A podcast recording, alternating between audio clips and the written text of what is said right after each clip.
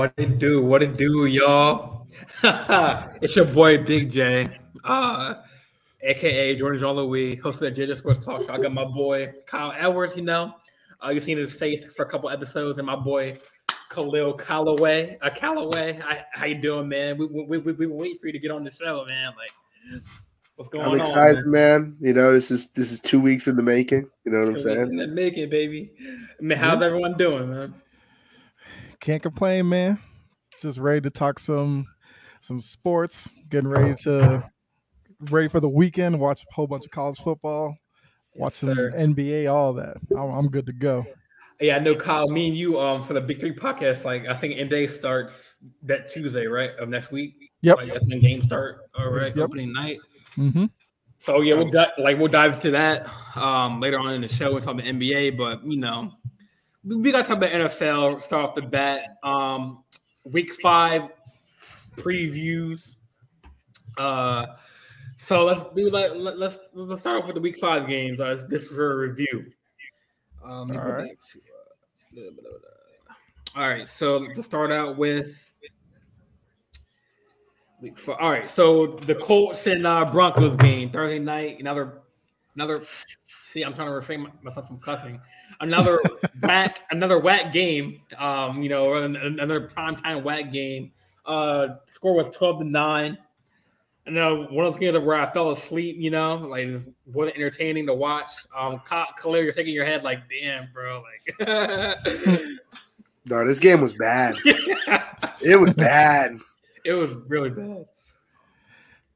I mean, I get why they put on the schedule because you know before the season they probably thought Colts, Broncos, Matt Ryan, Russell Wilson should be entertaining, but yeah, these two teams are they're they're just not it right now. I don't. I mean, they could turn it around, but I probably have I more mean- faith in the Colts than the Broncos doing that. But we'll have to see.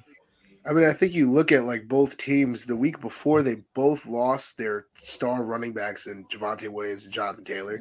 I think that's a huge part of it. Yeah. Um, but Russell Wilson being on prime time, it's just disgusting at this point.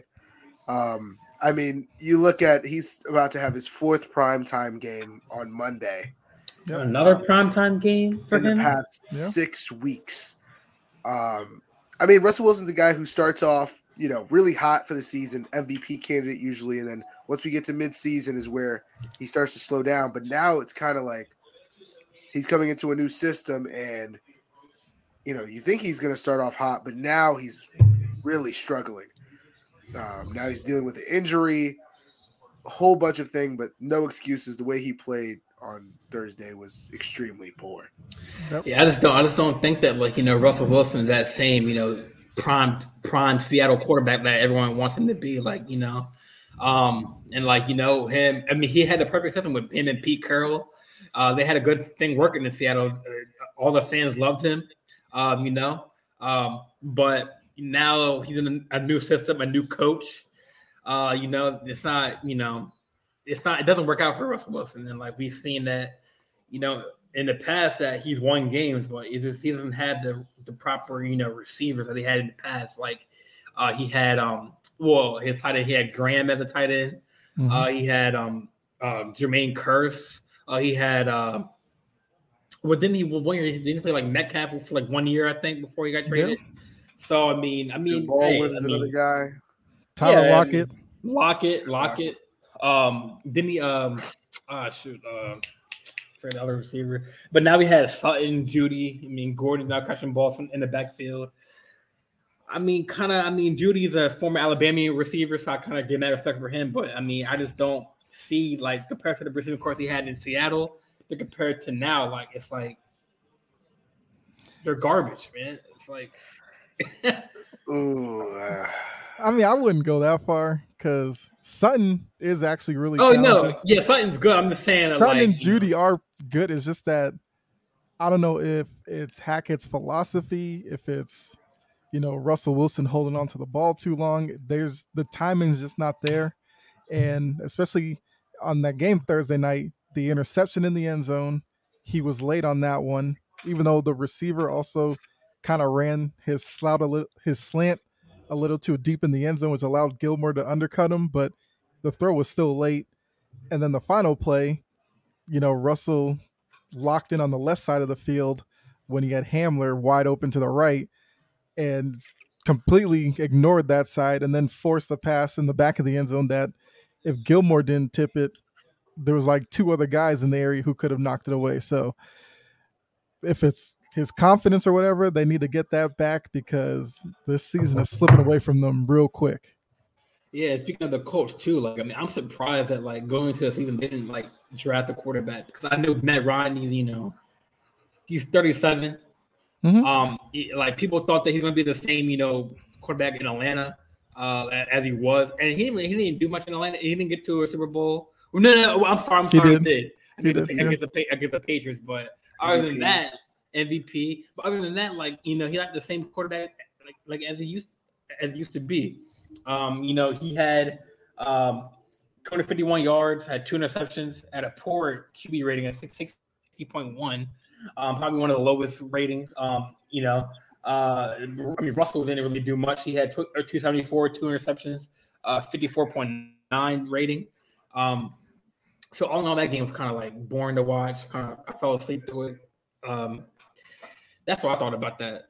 I mean, yeah, I mean, it was it was bad. It was bad. It was just straight up bad. Um, I think Matt Ryan. Listen, man. I mean, you look at Michael Pittman. That's supposed to be the guy here. Michael Pittman is supposed to be this guy, but Patrick Surtain is on him. So now yep. you got to go to the other side of the field and other weapons. But you don't have Jonathan Taylor. Nyheim Hines then goes down. Your old line has been struggling all year. What can he really do in this situation? Is my question. Um, the defense for the Colts, they played pretty well considering, you know, injuries as well. Shaquille Leonard, huge injury that has been bugging them all year long. And then the Broncos, you look at the other side. Defensively, they have been great. Great. But mm-hmm. offensively, I don't know if it's a Nathaniel Hackett situation, like Kyle said. I think, you know, Nathaniel Hackett's so used to using his running backs like he did in Green Bay maybe with the Aaron Jones, AJ Dillon combo and run off that play action with Rodgers. He's trying to do that with Wilson. But the thing is, I think also Wilson is used to having such a bad, I don't want to say old, yeah, bad O line. He's used to having a bad situation around him that he feels like he has to always make that bigger play when he can just make the simple read. You know, your easy check down, or whether it's your beating in the zone or finding that safe spot, like anything. You know, I just feel like he makes tries to make a bigger play when he doesn't need to. Right, and like the, like you make up a good point, uh, Club, because like I mean I saw the same thing that happened last night in, in last night's game with uh, Justin Fields. Like you know, um, with you know him. I mean, obviously those two, the last two passes that he had were, wasn't really his fault because they were they were on the button. Um, the one that I think the last throw he had, I mean, the dude had it in his hands, and like you know he like he juggled it but like after the game, like I saw that like I just noticed that like in that system, like when you look at like the Lamar Jackson, the Patrick Mahomes, like the other like the other mobile QBs, like they're in a, the right system. Even though Greg, Greg Roman and his system, like you know, some people ha- are kind of iffy about his play calling, but like he, his his offense is centered around Lamar's abilities. And Justin Fields, he's not a Tom Brady. He, he he's not a standstill quarterback. He, mm-hmm. he can he's a mobile quarterback, and like from what I saw, like he was like doing these plays where he was just running, running all over the field. There were some plays where he didn't have to pass the ball; he could have ran it, ran it for the first down. I think in that system, I think they're they're kind of using like you know, see what's wrong, and same way I see with the Russell Wilson and like you know in that system. You know what I'm saying? And like they could have won that game. The Broncos, I mean, I mean the uh, Bears could have won that game easily.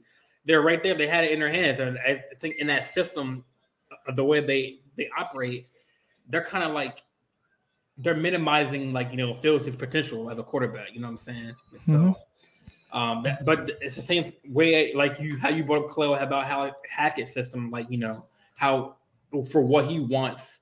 Like Russell Wilson is not used to that, you know, kind of play calling playbook. You know what I'm saying? So it's all especially about with no Javonte, you're not doing that. Like it's not happening. And Melvin yeah. Gordon has not shown up this season four fumbles already. He's it's not happening. Like I mean, unfortunately, I have him on my fantasy league, Melvin Gordon.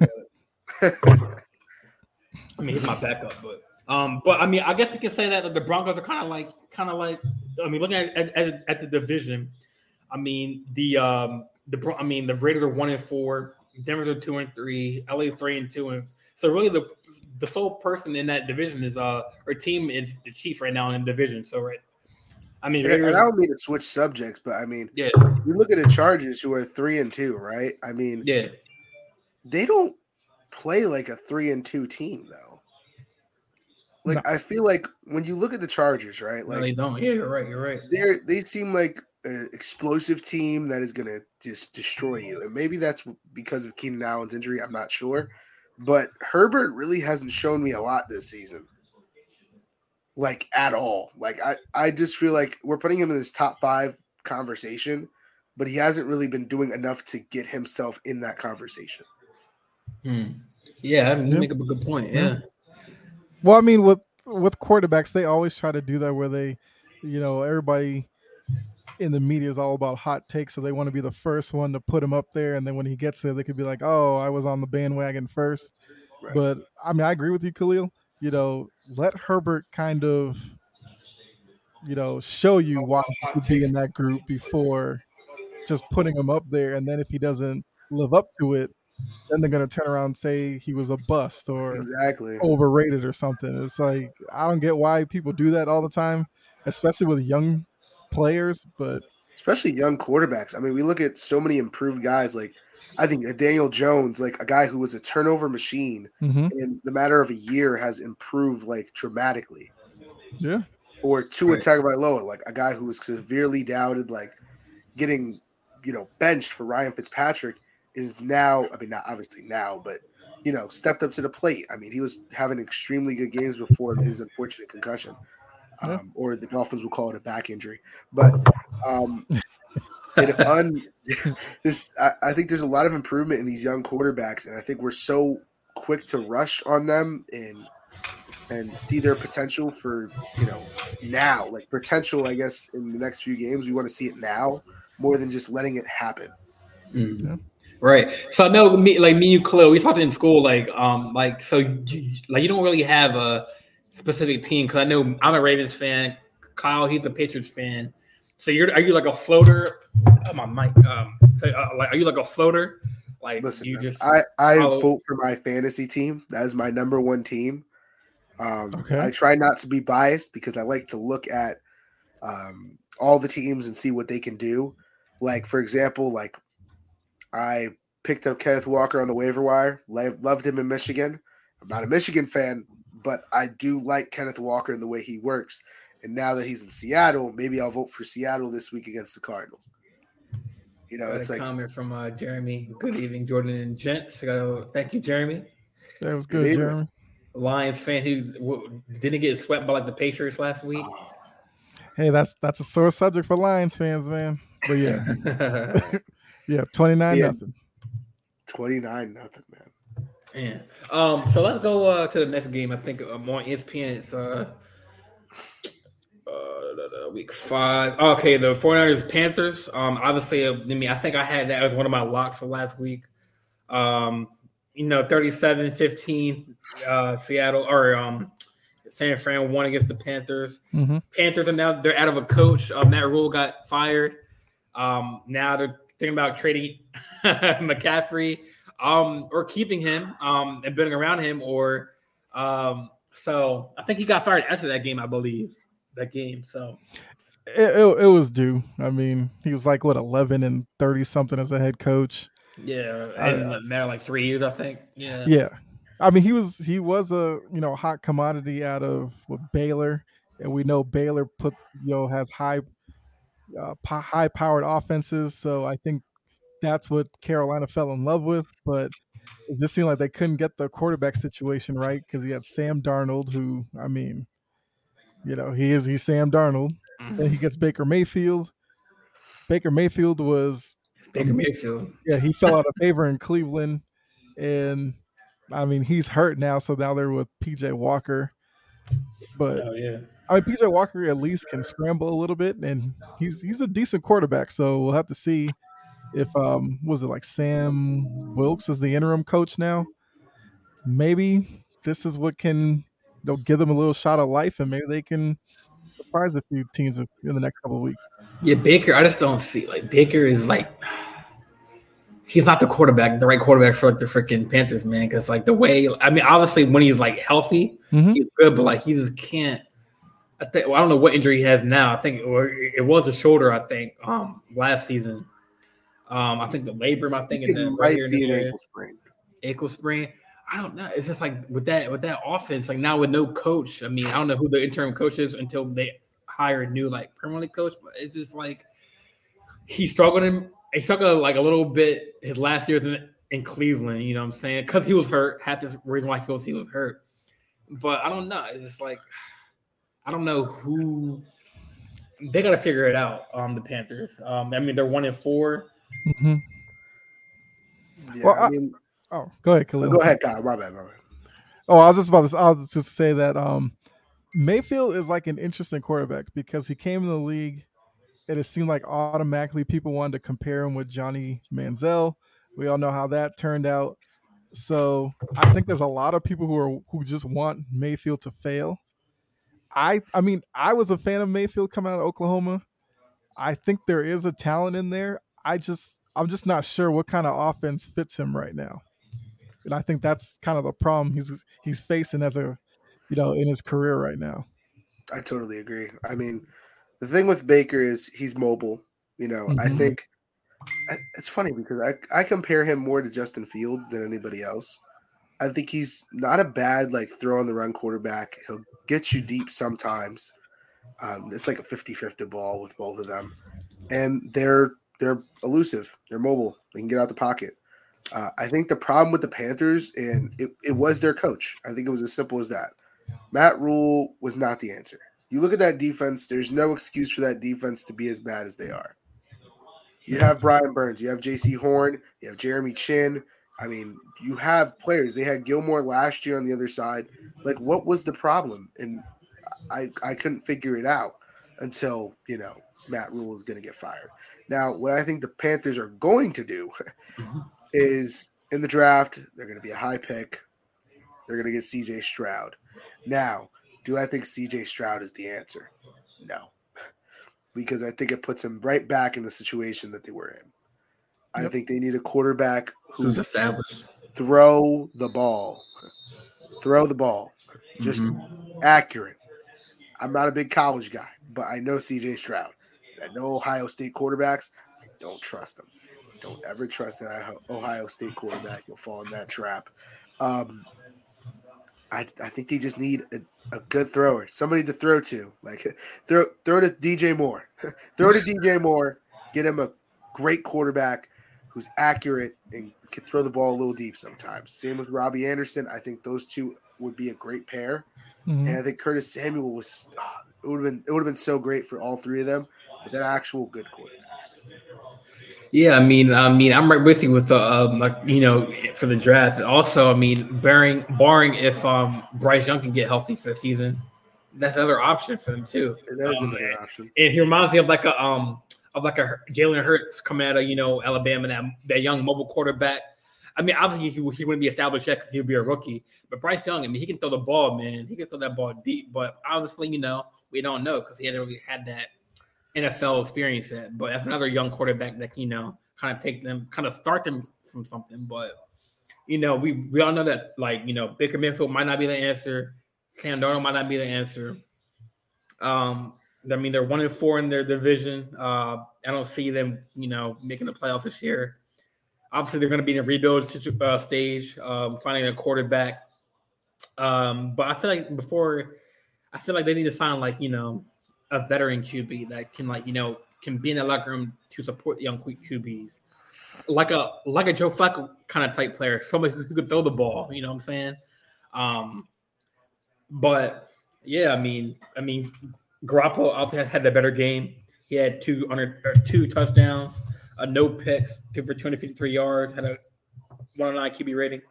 Um, Baker had um, 215 yards, um, you know, uh, QB rating of uh, 61.7, one interception. So, I mean, and Walker came in, had um, 60 yards. But, I mean, their defense kind of like, you know, their defense was the story of the game because on the 49ers side, because they were just into the quarterbacks. Um, and obviously they have a better receiving course like, you know, Deebo and Aiyuk. Uh, they got um, you know, Bosa on the defensive side. So I mean, they got they got some some players on that side. So I had that as my lock for week five, I think. Um, I think uh, Dylan had the Bills and Steelers, which we're going to talk about uh, soon. Mm-hmm. Um, the next game, my Khalil, the game that you went to, uh, the Baltimore Ravens and Bengals game. Uh, Ravens won, won 1917. Uh, Ravens won off a, of a game-winning Tucker field goal. The goat. Um, so, yeah, I'll let you go first, Khalil, since you're at the game. Like, tell, like, w- w- was it your first Ravens game going to a game? It was. Game? It was electric. It was electric. One of the best night games you could go to, I think. Uh, Ray Lewis was in attendance, got the crowd hype. Unbelievable experience. Lamar Jackson, uh, not the MVP right now, but Lamar Jackson. Um, you know, watching him in person, I think gives you a better, you know, idea of what kind of quarterback he is. Mobile. I mean, mobile, mobile, mobile. He'll hit those throws sometimes, but some of these throws that he'll attempt and get off is amazing. Like, I think he doesn't get enough justice for it. The defense played great for the Ravens. Um, Bengals, they're in trouble. They're in trouble. Um, it was check down night. It was check down night for the Bengals. And that makes me a little nervous because Ja'Marr Chase, again, like like we said, called the top five receiver, top 10 receiver, right? Mm-hmm. But Tee Higgins isn't in the game and the offense is struggling. Yeah. Now, I think Tee Higgins is a huge part of that offense, and I mean they couldn't get Mixon going. They, Joe Burrow could barely get going. Hayden Hurst was was maybe a, a, a second best player on the team, I guess, offensively at that time. I think probably the best player on the team was Samaje Perine. Samaje Perine caught like every check down and took it for at least six, six, six consistently. I think the mm-hmm. running backs really were trying to get that passing game going, but Burrow was in trouble. The offensive line is bad. The defense, you know, stepped up at times, but really got run all over in the entire game. I mean, this this score really this score doesn't really tell the story of the entire game. I think the Ravens fully dominated, and you know, all they could they just couldn't get in the end zone. I think that was just what it was. Yeah, there. Yeah, there are some calls I saw that like from the refs, like you know, some some peers kind of had a couple calls against them, um, like in the first half. But I mean, uh, yeah, like I mean, the Ravens. I mean, we should have not blown them out, but we should have like put up more points than what we. You know, obviously those two passes that Lamar had. One was I think to Duvernay, which was like kind of overthrown, and the second one was to Allen, uh, not Allen Robinson, um, uh, Demarcus Robinson which is kind of, kind of like you know overthrew him again, um, overthrew him for the second time. Um, which that happens. That especially yeah, when all, yeah. you're throwing short passes most of the game and running the ball, that's going to happen. Uh, Lamar Jackson is not going to get a lot of those deep shots every game. When he does, he's going to try to do it. And you know, when you're running the ball that much, it's going to be a little hard to be as consistent. Yeah, like I knew me and Kyle were talking uh, last episode that um you know the, the, thing I saw difference from this game and the Bills game that we played. Uh, I know I, I figured I think at Bengals we was like a fourth and short, and Harbaugh kicked the field goal and got the three points. Um, you know we all talk about how Harbaugh is aggressive on fourth and short and third and short. I mean we're more than fourth and short, uh, and um, you know it it comes a time in a game where like you should decide, okay, should we go for it or should we just take the points? And I can think there was one play where it wasn't even Harbaugh's fault. Harbaugh wanted to go, wanted to punt the ball, but Lamar was like, "I got you, Harbaugh, I got you," but he failed to get the fourth, the first down. And Lamar was like, "That's on me. That's on me. I got you." But I mean, yeah, like those check downs against the Bengals, man. Like we had that, we had on a lot. Um, Mixon with really, especially in the first half basically wasn't really doing much. I, in the second half, when he like Burrow started, you know, feel comfortable in the pocket, you know, he started making the pass to Mixon and stuff. But that one play that Peters blew up. It was like that that Philly special play where I think it was uh Mixon. I th- no, I think um Ja'Marr Chase or I think Boyd did like a, it was Boyd. Like a, yeah, like a flea flicker to like Burrows. He was opening the end zone and Peters just blew it up. I don't know what kind of call that was. Um, I I guess that that's they had like every team had that play in their playbook, but they gotta figure out when to use that. Um, but Kyle, what are you uh what, what are your opinions on on uh Sunday night's game? No, I mean, well, starting with the Bengals, I just think, yeah, you know, that was, the, your, that was your pick, right, to win the game. That was your yeah. I picked the Bengals in this one, and you know, they they spent you know money in the offseason to rebuild the offensive line because that was an issue last season, and now we're what five six games in, they still haven't figured it out, and because of that, you know, it's it's hampering Mixon from being effective and then you take Mixon out of it. Now you're relying more on Chase and Higgins. But if Higgins isn't there, then the defense can just key in on Chase. And then now at that point, like you saw in that game, Burrow's really limited to dumping it down underneath. And then at that point, you're hoping guys can make guys miss. But I mean, if, if you're a good tackling team, then you can you can handle the Bengals right now. Yeah, I don't know if that's going to last all season because I still have some faith in the Bengals that they'll figure it out, but it's got to start with that offensive line, and they got to figure out what what to do with them. I don't know if it's shifting guys or something, but until they get that fixed, the struggles are just going to continue. Yeah, like who they signed um that lineman um ah was it some uh he uh I think the announcers because I think he had a like a holding call on the line and like he, they signed that dude took a method contract for the line um uh, what was his name?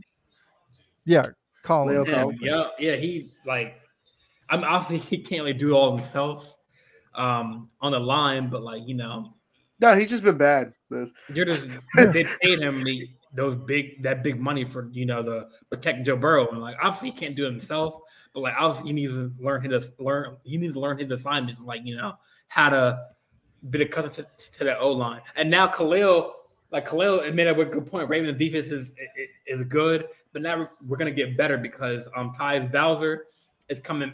He practiced. He, he's one of our linebackers. Um, he think he ACL. I think had an ACL tear last year. He practiced, and then our draft pick David Ojabo oh, is nice. back at, at is back at practice. So, I mean, imagine if you had Peters, Humphreys, um, well, I guess Marcus Williams he's out for a couple games with a wrist injury, but uh, have a Duffy on the right side, have Ojabo on the other. Man, and I mean, Pierre Paul too. I mean, recent man. signing had a great game too.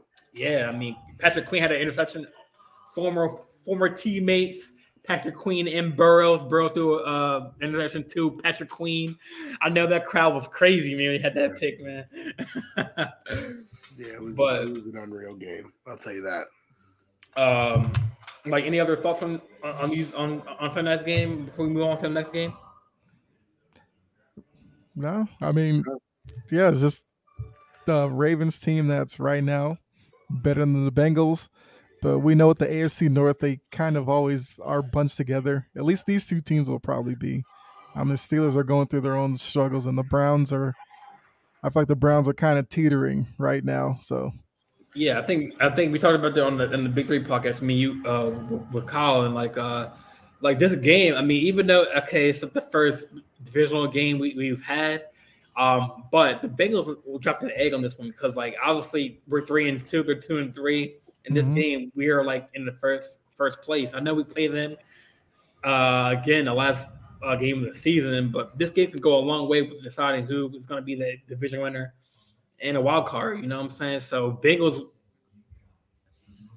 that was one of the games that they needed uh, under their belt. But I mean, obviously they had the Browns to play and Steelers to play. Um, yeah, that'll be the key for these two teams to beat up on the Browns and the Steelers. And worst case, they split their season series. So like the Bengals, if they can get revenge on them in the last week of the season, but I think both teams should feel like that they're playoff teams. So they'll just be whether who wins the division or not. Right, right. So we got the um, next game. We got the like we're not gonna go through all these games, um, um, but the Giants um, and the Packers. Uh, I know they were in London playing. Um, Packers, you know, everyone had had them winning because you know Aaron Rodgers, but uh, actually they could have won if like you know they Aaron Rodgers they could have ran the ball instead of passing it. I think one the first pass got tipped by D lineman, and then the one was kind of like overthrown, I guess.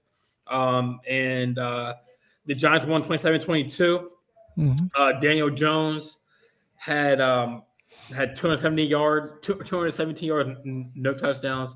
Packers, um, Aaron Rodgers threw for 222 yards, two touchdowns. Um, Aaron Jones um, had 13 carries for 63 yards. Uh, he, uh, had 70 yards um, with one with one touchdown. So I mean, all in all, I mean, the Giants. I mean, their season looking. I mean, they're four and one. Um, so I mean, fellas, like, tell me your opinions about the about that game. It's a game the Packers shouldn't have lost, but right. Aaron Rodgers. I mean, he. I mean, I, I find it hard to be a Packers fan with Aaron Rodgers because you have to listen every season. People talk about how great he is, how he's the best quarterback in the league. He has all these tools, but then year in and year out, their season never ends where Packers fans want it to be. And this point, this season looks like it's going to be the same way because the most talented guy on their offense is Aaron Jones. But like you just said, he only had 13 carries. Why? They should be using him for like 20 carries.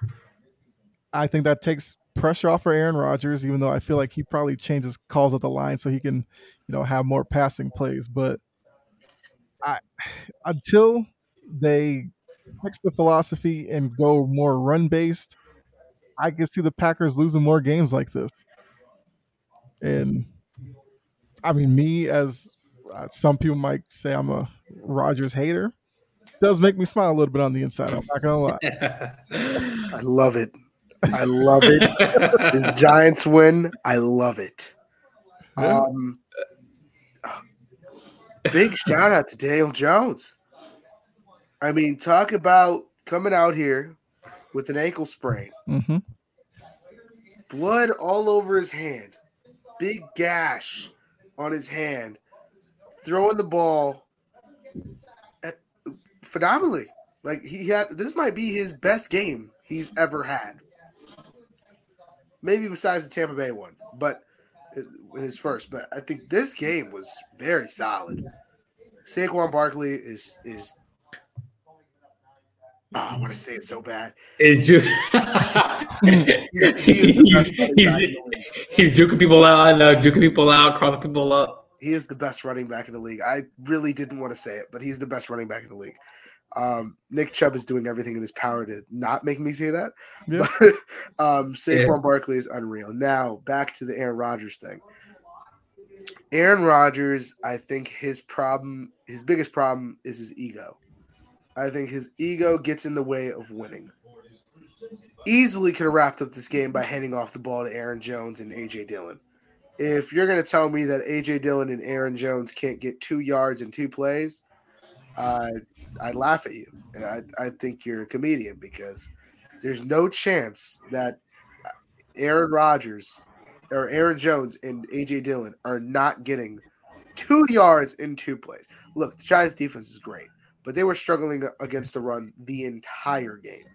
And I think Aaron Rodgers' ego says, Hey, I want to go out and win this game for my team. But the problem is, you had that opportunity and you failed.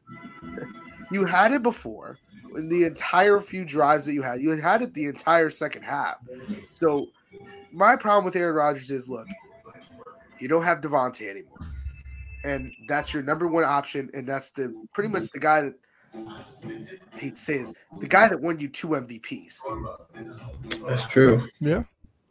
And you have now, as like Kyle said, your best player on your offense is probably Aaron Jones.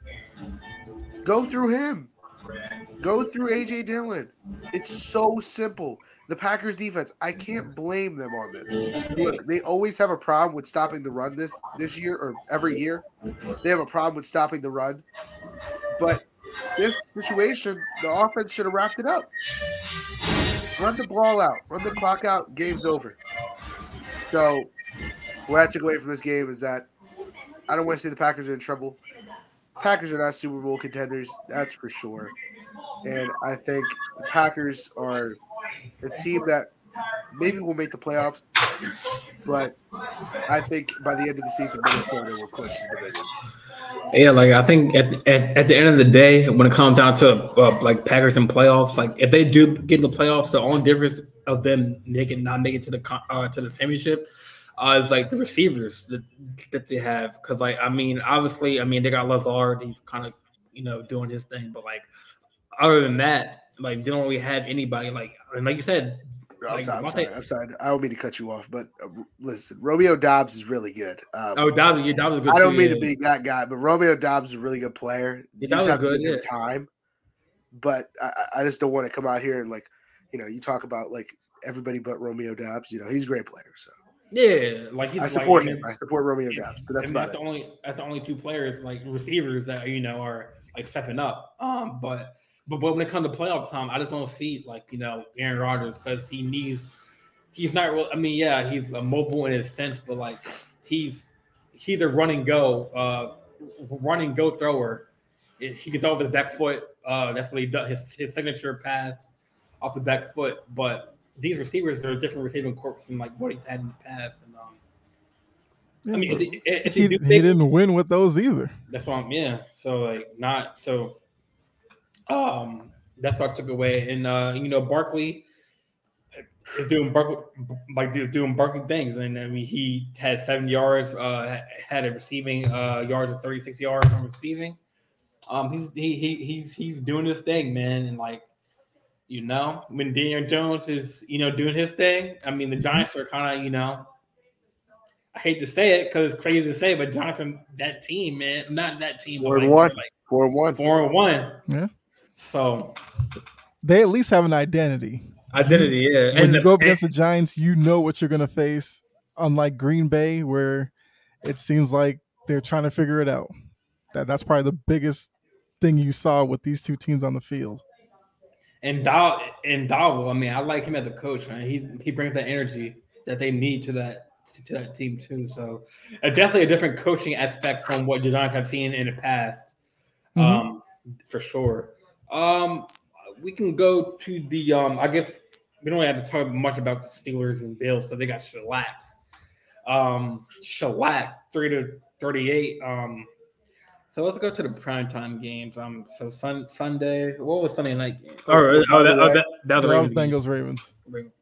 Oh, by the way, if if the Bills get home field advantage, they're going to the Super Bowl. There's no question about it. That's what it's looking like Mm, for yeah. right now. For right now, I mean, they're the hottest team in the NFL right now for sure. And they're one of the best home teams in in the NFL. Oh Yes. yeah. Yep. Uh, I mean, other games. I mean, the Patriots won. I mean, other than I mean, uh, I mean, the Jets kind of you know destroyed the Miami, but Miami obviously lost uh, Bridgewater with an injury. Then they had their backup coming in. Tua was still in protocol. Um, even the Jets are. I mean, both of their teams are looking not all right, but the Jets are kind of looking better than usual with uh, Zach Wilson. I'm the guy. Um, got Breece Hall. Uh, Sauce Gardner had his first pick. So I mean, they're. I mean, I think they play the Packers next week, so that's gonna be their real test. Breece But Hall's um, by the way, he's so huh, he's yeah, he's a he, yeah. I saw him uh, when we played the week one. He's he's nice, man. Um, I guess I mean other any other games this week? Titans, Commanders. I mean, Cow oh Cowboys. Oh, you guys with the Cow- Cowboys beating the Rams. Um, with Cooper Rush. Um, you know, Yeah. Dak Prescott coming back soon. The Rams are in trouble too. Um, and like we said before, like me and Kyle have both like like reiterated that um, Matt Stafford he, he doesn't realize he has a number one a number receiver on his team that he doesn't use other than Cooper Kupp. Um, he has um, Allen Robinson, and like you know he can obviously help them take the top off the off of off of the cornerbacks, but he hasn't been using him as much as like you know he is be as he wants to be used for. Um, obviously, Micah Parsons got hurt, but he, he came back to the game and still had an impact. Um, but Cooper Rush can't do it all himself. I mean, obviously he needs to incorporate his other receivers. Um, and like we can both say that both Super Bowl teams were not like are not the same. Um, I guess they had their Super Bowl hangover from last year. I guess they would say. Um, obviously, uh, Rams are missing Von Miller on the other side. Uh, Bills have him. I mean, they still have Donald. They still got Ramsey. Ramsey, he's getting destroyed on certain drives. Um, like he did in the Super Bowl against uh, Ja'Marr Chase. He got burned. Um, but obviously, still one of those top cornerbacks in the league in Ramsey. But um, still, I wouldn't, as a quarterback, I wouldn't throw throw his way because he, he's going to pick it off, um, guaranteed. But um, yeah, I mean, do y'all have any thoughts on the Cowboys Rams game? Uh, well, I mean, that was a game. I think I picked that one as an upset, which it hurt my heart to do that because I don't I don't like picking the Cowboys only because I know a lot of Cowboys fans and they can be insufferable, but I give them credit, you know, they they go hard for their team, so I can't be mad at that fully. But I think what we're really seeing is people really overrated Stafford after the Super Bowl win. Because most people, because a lot of people, once he got that ring, they really wanted to elevate him into a class that I don't think he belongs in because you know he got a lot of um, sympathy for sticking it out in Detroit all that time, where he actually had some good years in Detroit, but they weren't winning any games. So he gets a team around him with the Rams. They win the Super Bowl the first year, and people thought, you know, oh, now it's going to be easy for him. And it hasn't been. I guess you could say maybe they're missing OBJ, but like you said, you know, Jordan, they did get Allen Robinson, who put up numbers with Blake Bortles, and if he could do that there, Stafford is supposed to be a better quarterback. What what's what's the disconnect now? And then I guess quick point about the Cowboys also, you know, they've tailored the offense to fit Cooper Rush. I mean, it's it's pretty much an offense that a lot of quarterbacks you could drop them in and be fine because they're going off of the running game with Pollard and Elliott, and then they're keeping the passing game like real simple, and that's been their formula for winning. I mean, they have a real test this week, but I mean, they they did look good. And Parsons and that defense, they they hounded Stafford, but we we kind of knew that their defense, at least their front, could do that to good quarterback. Right, right. Yeah, I mean, I think the Rams are just at that Super Bowl hangover, and they're getting a real good taste of it right now. Uh, look, as much as I want to blame Matt Stafford specifically, I think the O line is a huge part of it. Them not having Whitworth, I think you know Dan Edwards sucks. Um, sorry to say that. Oh, good man.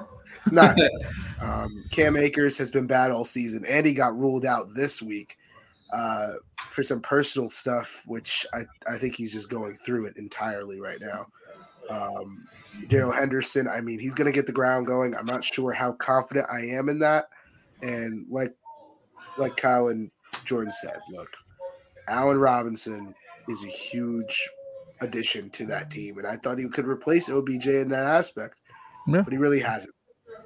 And the defense has not been great either. I didn't think they were that great last year. Bobby Wagner, I've I've always said this. He's he's a little washed right now. People want to put him in that top five category. Look, just because you get tackles does not mean you're a top five linebacker. It's as simple as that. He's a great, yeah. you know, great at stopping the run at times, getting on the outside, but he's not as quick as he used to be. It's as simple as that. Um, now the Cowboys, I think defensively they are the best defense in the league. I think Trevon Diggs has stepped up in tremendously this year. I think he's really taken on that role of being that number one corner and trying to get that top ten corner uh, spot. And I think Demarcus Lawrence has been great. Like Parsons has been great. The entire defense has been great. The coaching's been all right.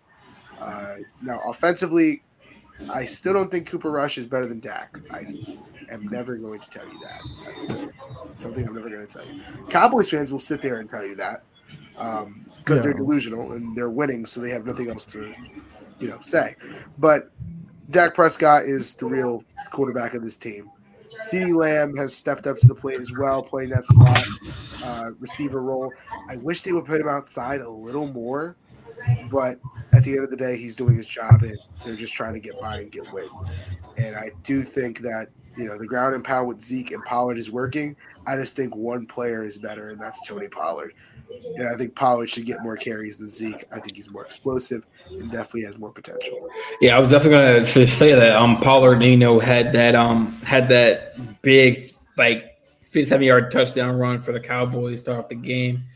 Um, I mean that defense, like you know Armstrong, um, that Lawrence f- fumble, you know, like um, even Mark Parsons uh, mentioned that you know that was a, a shot of confidence and m- momentum for the defensive side, like to start to play how you finish the play, strong and aggressive, and you know, and I, I mean I'll I'll give my opinion on on the um on the uh, Cowboys Eagles game, but it's gonna be really really good to watch uh for our six our week six preview. So I guess into the next segment, I guess we can do our week our week six previews. So Khalil, so what we do for week six if you're not familiar, so like um we talk about like the prime time games first, get get it out the way. Monday night game, um, Sunday night game, Thursday night game, and then we do our our week pickums, or we do like you know who's gonna win this game, lose. But then we have our lock of the week, was like who do you think do you, personally would you know um, for your lock? Like who who who the who the guarantee you win, and then who's your upset game? Um, so for instance, like last week I had the Niners uh, for my lock.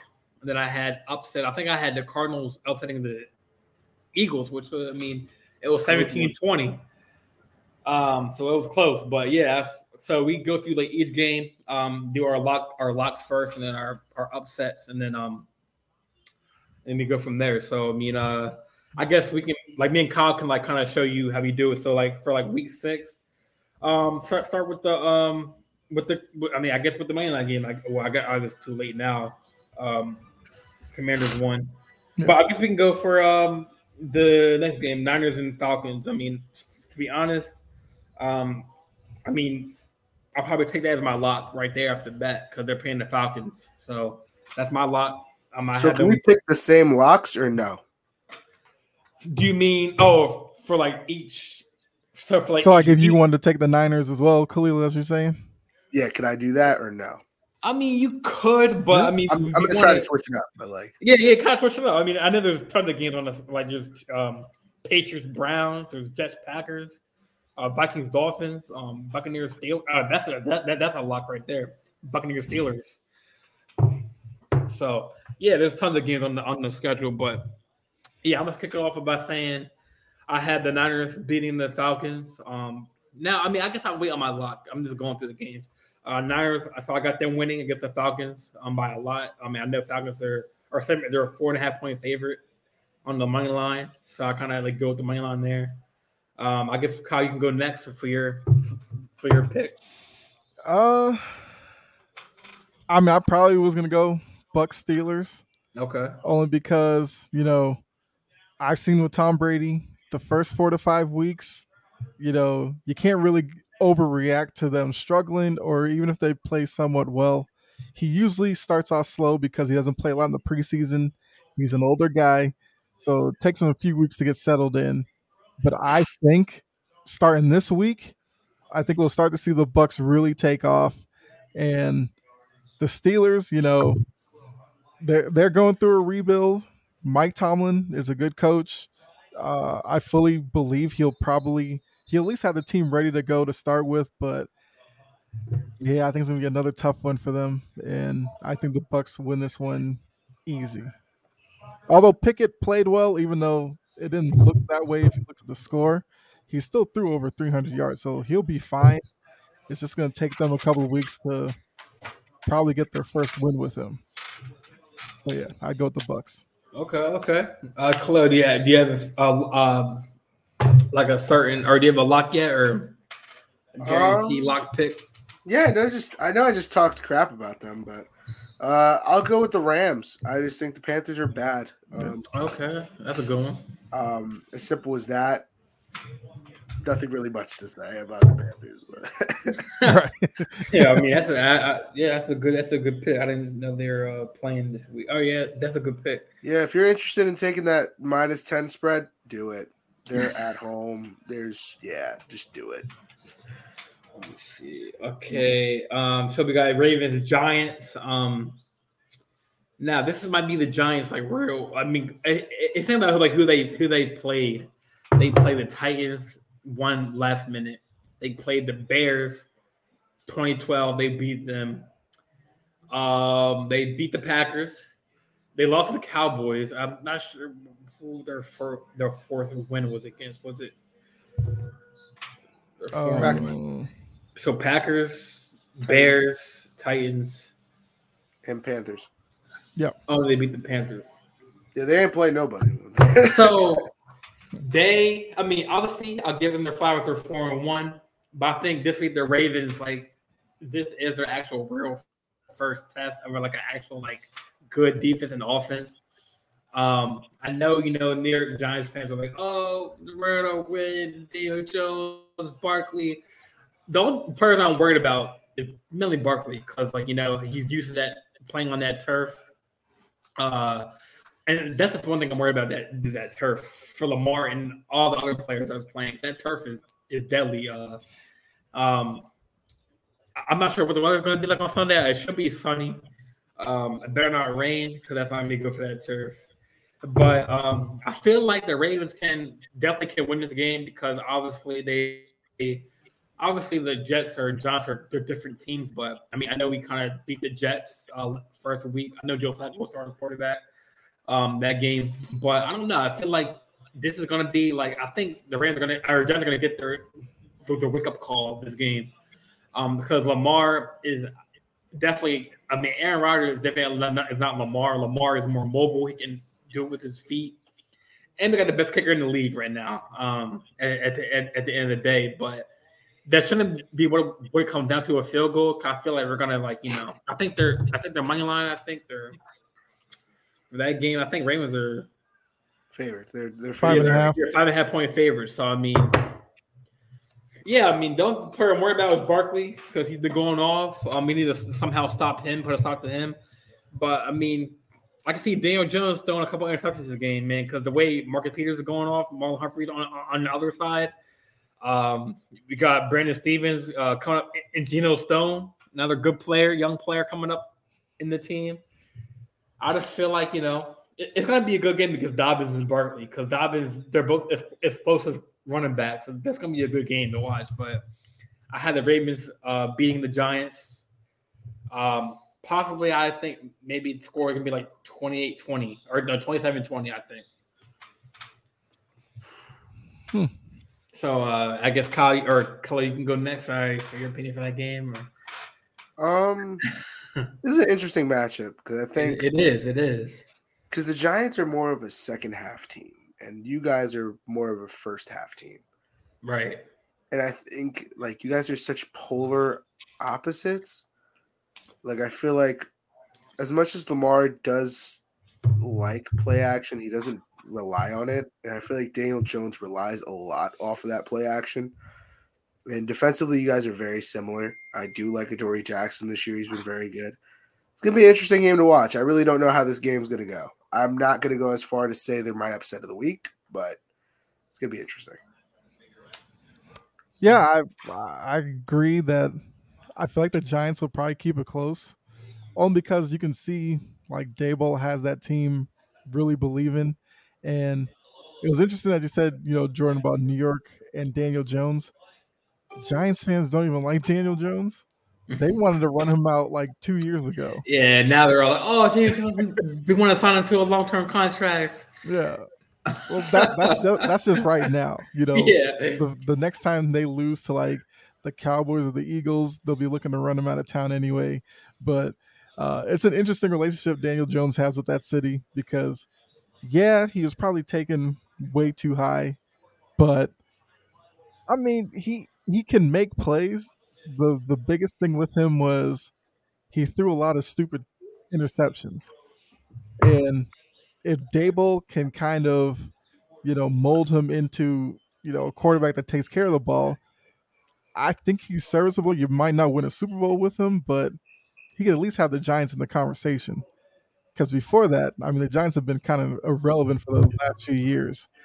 But um, yeah, I I expect the Ravens to win this game, but I, I think like you, where you have it kind of like around a touchdown game. I think that's where this game will probably be. And like, do you see like the Ravens winning it or Giants winning it? But I think the Ravens win it. But the Giants will keep it close. Oh yeah, I mean, see, like Khalil says, this gonna be very, very interesting because he does bring up a good point of how the Giants are like a second quarter, a second half team, and we are like a first half team. But in a real world, we should be both halves because, like, obviously, the two games that we lost, I mean, we were up so big. Then the second half, we just well, Miami, we, we kind of like dropped the egg, and then against the Bills, we, we were up big, and then we just dropped the egg. So, I mean, I mean, we should be uh, off of the ball good, good on both on both halves, but like you said, this is a very interesting game as far as like us. You know, I feel like I feel like we had to get up to a good lead, and then like kind of just have our defense kind of like sit on Daniel Jones. And I mean, I don't I don't know any other good receivers on the Giants like Gallad- Golladay. I like Tony, but he's not. Yeah, I, I don't know when he's gonna play. Like, So I don't know who the receivers are on the Giants. I'm not. yeah, they have They have, Tony. Slayton or something? gonna play. Oh, Slayton, yeah. Yeah. He had a good game last week. Um, Golladay. What's the other one? Oh, Shepard's out for the season. Uh, Yeah. So, So- and then they have this 13 guy. It's not Odell. I don't know what his name is. yeah. They've been really like pushing off of Barkley. That's what it's been. Yeah. Yeah. So I mean, if we can stop Barkley, we can stop the Giants. I mean, that's really their. I It's mean, gonna a job, but yeah. you know, oh yeah, it's, it's like I'm saying it like it's gonna be easy, but yeah, it's hard. It's gonna be hard. Um, but like you said, Barkley is kind of like their offense. You know what I'm saying? That's he's their pistons of the team. So um, it's the next game on the schedule. Um, oh, it's gonna be, I, I, I'm probably just had a prime a prime time game, but Bills and Chiefs. It's gonna be a good one. I don't know who's gonna win that game.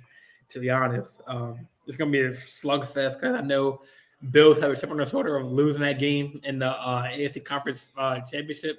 Yep. Off, uh, and I think I believe it was the OT. Um, so I don't know. This The- game is a toss up. Uh, The overtime rule is what the Bills fans will say is the problem. yeah, Watch that game. The Bills defense just had to make a stop.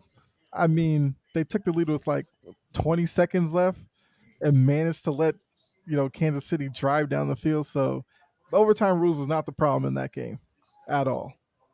But uh I actually think Buffalo wins this one for the same reason that you said to Buffalo, this will be like a Super Bowl game to them right. because they'll be getting revenge on that. Whereas Kansas City will go into this, you know, saying it's just a normal game.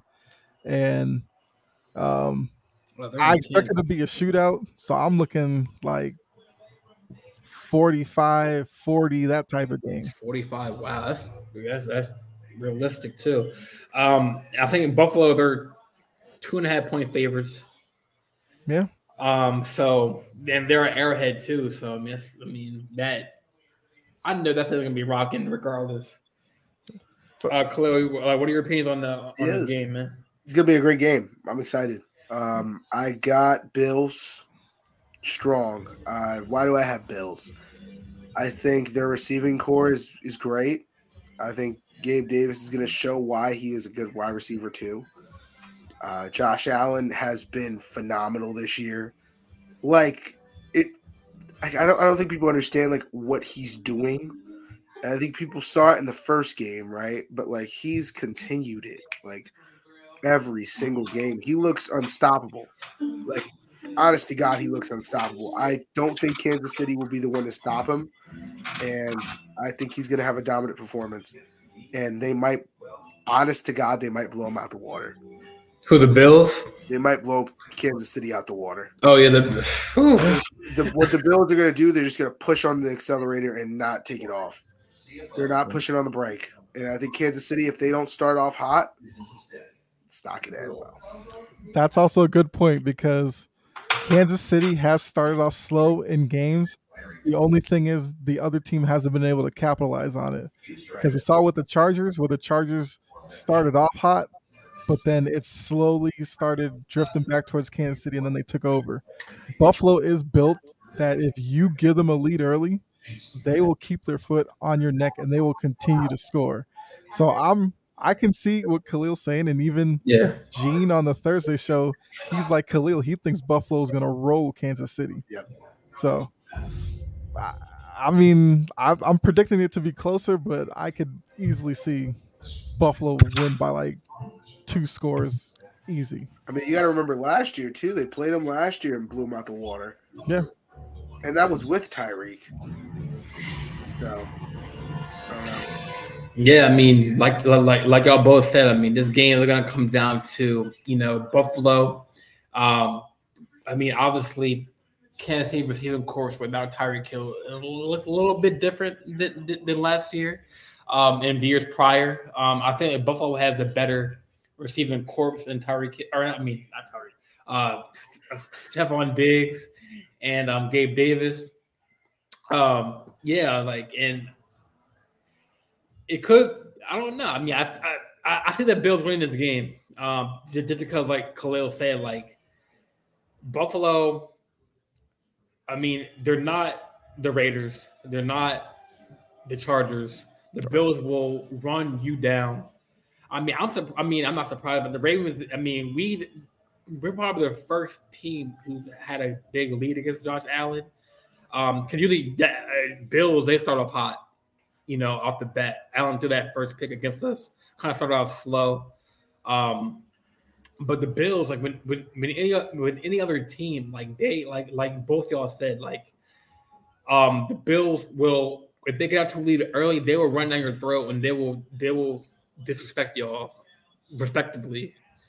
Um, so it's just business is business. But yeah, I mean, I, I I feel like you know the Bills can win this game, but I mean, some some might give the give the edge to Kansas City because they're in Arrowhead and that that crowd can you know obviously it was the same situation um back in last year's playoffs. You know they're home, but you know that crowd can be a factor too. You know what I'm saying? And and uh, but no, I, I do have the Bills winning this game. When when you watch this game, though, like watch Josh Allen and watch how focused he is. Oh, he's gonna be I've in. never seen like, and I don't mean to like overreact on this, but he's a different level. I mean, I'm, sur- I mean, I, I, I know the Cowboys and Eagles are playing that game, but I'm surprised it's not the same that game. I, I thought the Eagles and Cowboys were gonna be four o'clock game. This should be the primetime game. Everyone's going to have their eyeballs on. I think. Cowboys Eagles, the media loves that rivalry and the history Well, history usually- between those two, so they'll well, always usually- put them. Well, usually I thought that was a Thanksgiving game, though. No, Uh, nah, they always have Cowboys on Thanksgiving, The Cowboys usually, always on Thanksgiving. Yeah. yeah. and usually the Lions are always on Thanksgiving too. Bears, but Eagles usually are never Thanksgiving. Yeah, they they usually don't waste this rivalry on Thanksgiving. Yeah. But um but I think just one last point on this game. Yeah. Buffalo is the more complete team, which you can probably see in the money line why they're favored. And Arrowhead, yes, it's intimidating to some quarterbacks, but there are quarterbacks that are capable of going. I mean, we saw Brady. Brady would go into Kansas City and play well. Uh, just like Khalil said, Josh Allen has gotten to that point where you can see his main focus is he wants that ring, he needs that ring, and I think he feels like this year is his best chance to get one, and we're seeing him take it out on defenses. I mean, what he did against Pittsburgh was unfair. I mean, first, I mean, you knock you knocked the Steelers with a 98 yard passing play to Gabe Davis, and then Gabe Davis was actually covered pretty well by Fitzpatrick. He threw it up there anyway, and Davis came down with it. So he has a lot of confidence, and I think that's why the Arrowhead thing won't be that big of a factor to him. Unless they start off slow, then maybe it's something. But yeah, going into it, he'll be fine. It's gonna be a, a good game to watch uh, for that game. Um, and, and I guess last week we talked about the um for the NFL. We talked about the Sunday night game, um, Cowboys Eagles. I mean, I, I believe that. I mean, just like the Ravens and Giants, I feel like this is the Eagles' first test of defense. You know what I'm saying? Like with a great defense, like with Micah Parsons and Stefon or Trevon Diggs. Um, now, I mean, I since it's in Philadelphia. I, I do give the edge to Philadelphia because they're at home, but it's gonna be a slugfest between the two teams. Like just because you know Trevon is a ball hawker, Micah Parsons will get to the quarterback. DeMarcus Lawrence is is unbelievably good this year. I know he's, he's been injury prone this past couple years, but with, with the healthy Lawrence, like you know, like we all saw what he did against the Rams, had that had that fumble recovery, um, and I think DeMarcus Lawrence came out and said that um, I think in, a statement he was like, "Oh, um, I don't know. I, I, mean, I can't speak on uh, the Eagles right now because they're facing our defense." So he kind of said what I just said. You know, what I'm saying I think the defense is going to be a, a factor in this game. Um, I don't know. I I kind of have Cowboys upsetting them, but then again, I kind of have since they're at home Philly, I had Philly winning, but I don't know. Kind of, kind of 50-50.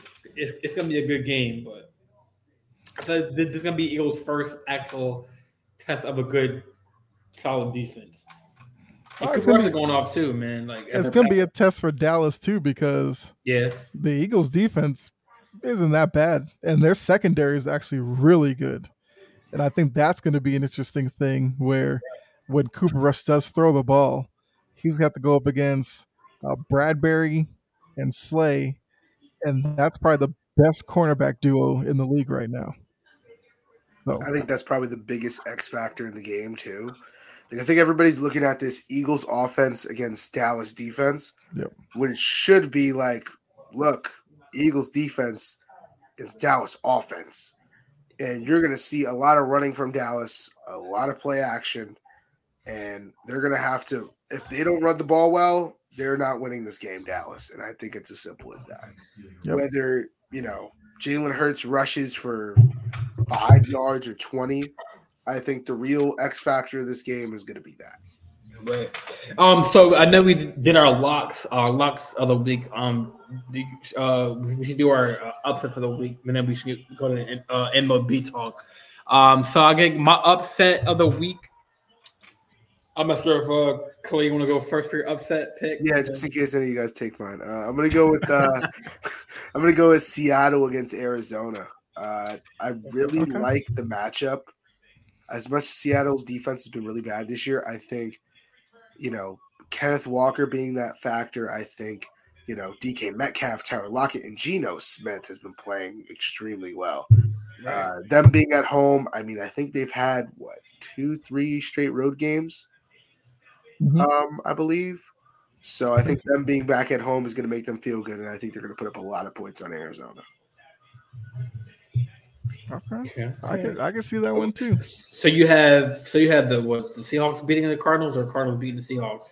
Seahawks beating the Cardinals. Okay. Uh, I think them being at home is huge, and I think that was what really pushed me to pick them. look at all right, Kyle. You want to go next? I'm trying to decide my upset. Um, I'm going Homer on this one. I'm taking my Patriots to upset the Browns. The Browns are a two and a half point favorite. Uh, the one thing that does worry me is at times the Patriots' run defense can be a little shaky, and the best thing Cleveland has going for them are the, is their running backs. But I, I mean, I see the improvements in the Patriots' defense. They have a lot more speed on that side of the ball than they've had past years. And their secondary has some ball hawks, especially Jack Jones, who is He's slowly becoming my favorite Patriots player right now. Because, you know, I just love he has a little cockiness to him, but he's making plays out there so you can't get mad at him. And then Bailey Zappe has been steady so far. This might be his biggest test because the Browns defense, especially in their secondary, they're pretty good out there as well. But I just think the Patriots in this one get the win. And I expect kind of a big day out of Jakobi Meyers again. and, and Rhamondre Stevenson, man. Yeah, yeah. Uh, so uh so Khalil has um Seahawks against the uh, Arizona. You got your Patriots versus the Browns. Yep. I'll go. I'm gonna go on a limb and do. Um, I'm gonna pick Jaguars over the Colts I thought Um, about that one. because yeah, because um, The Jags are wait, the Jags aren't a favorite in that game. no, Indy's No, by surprising. I and think he's, because it's in um, Indy. up by two points. So Going straight to FanDuel right now.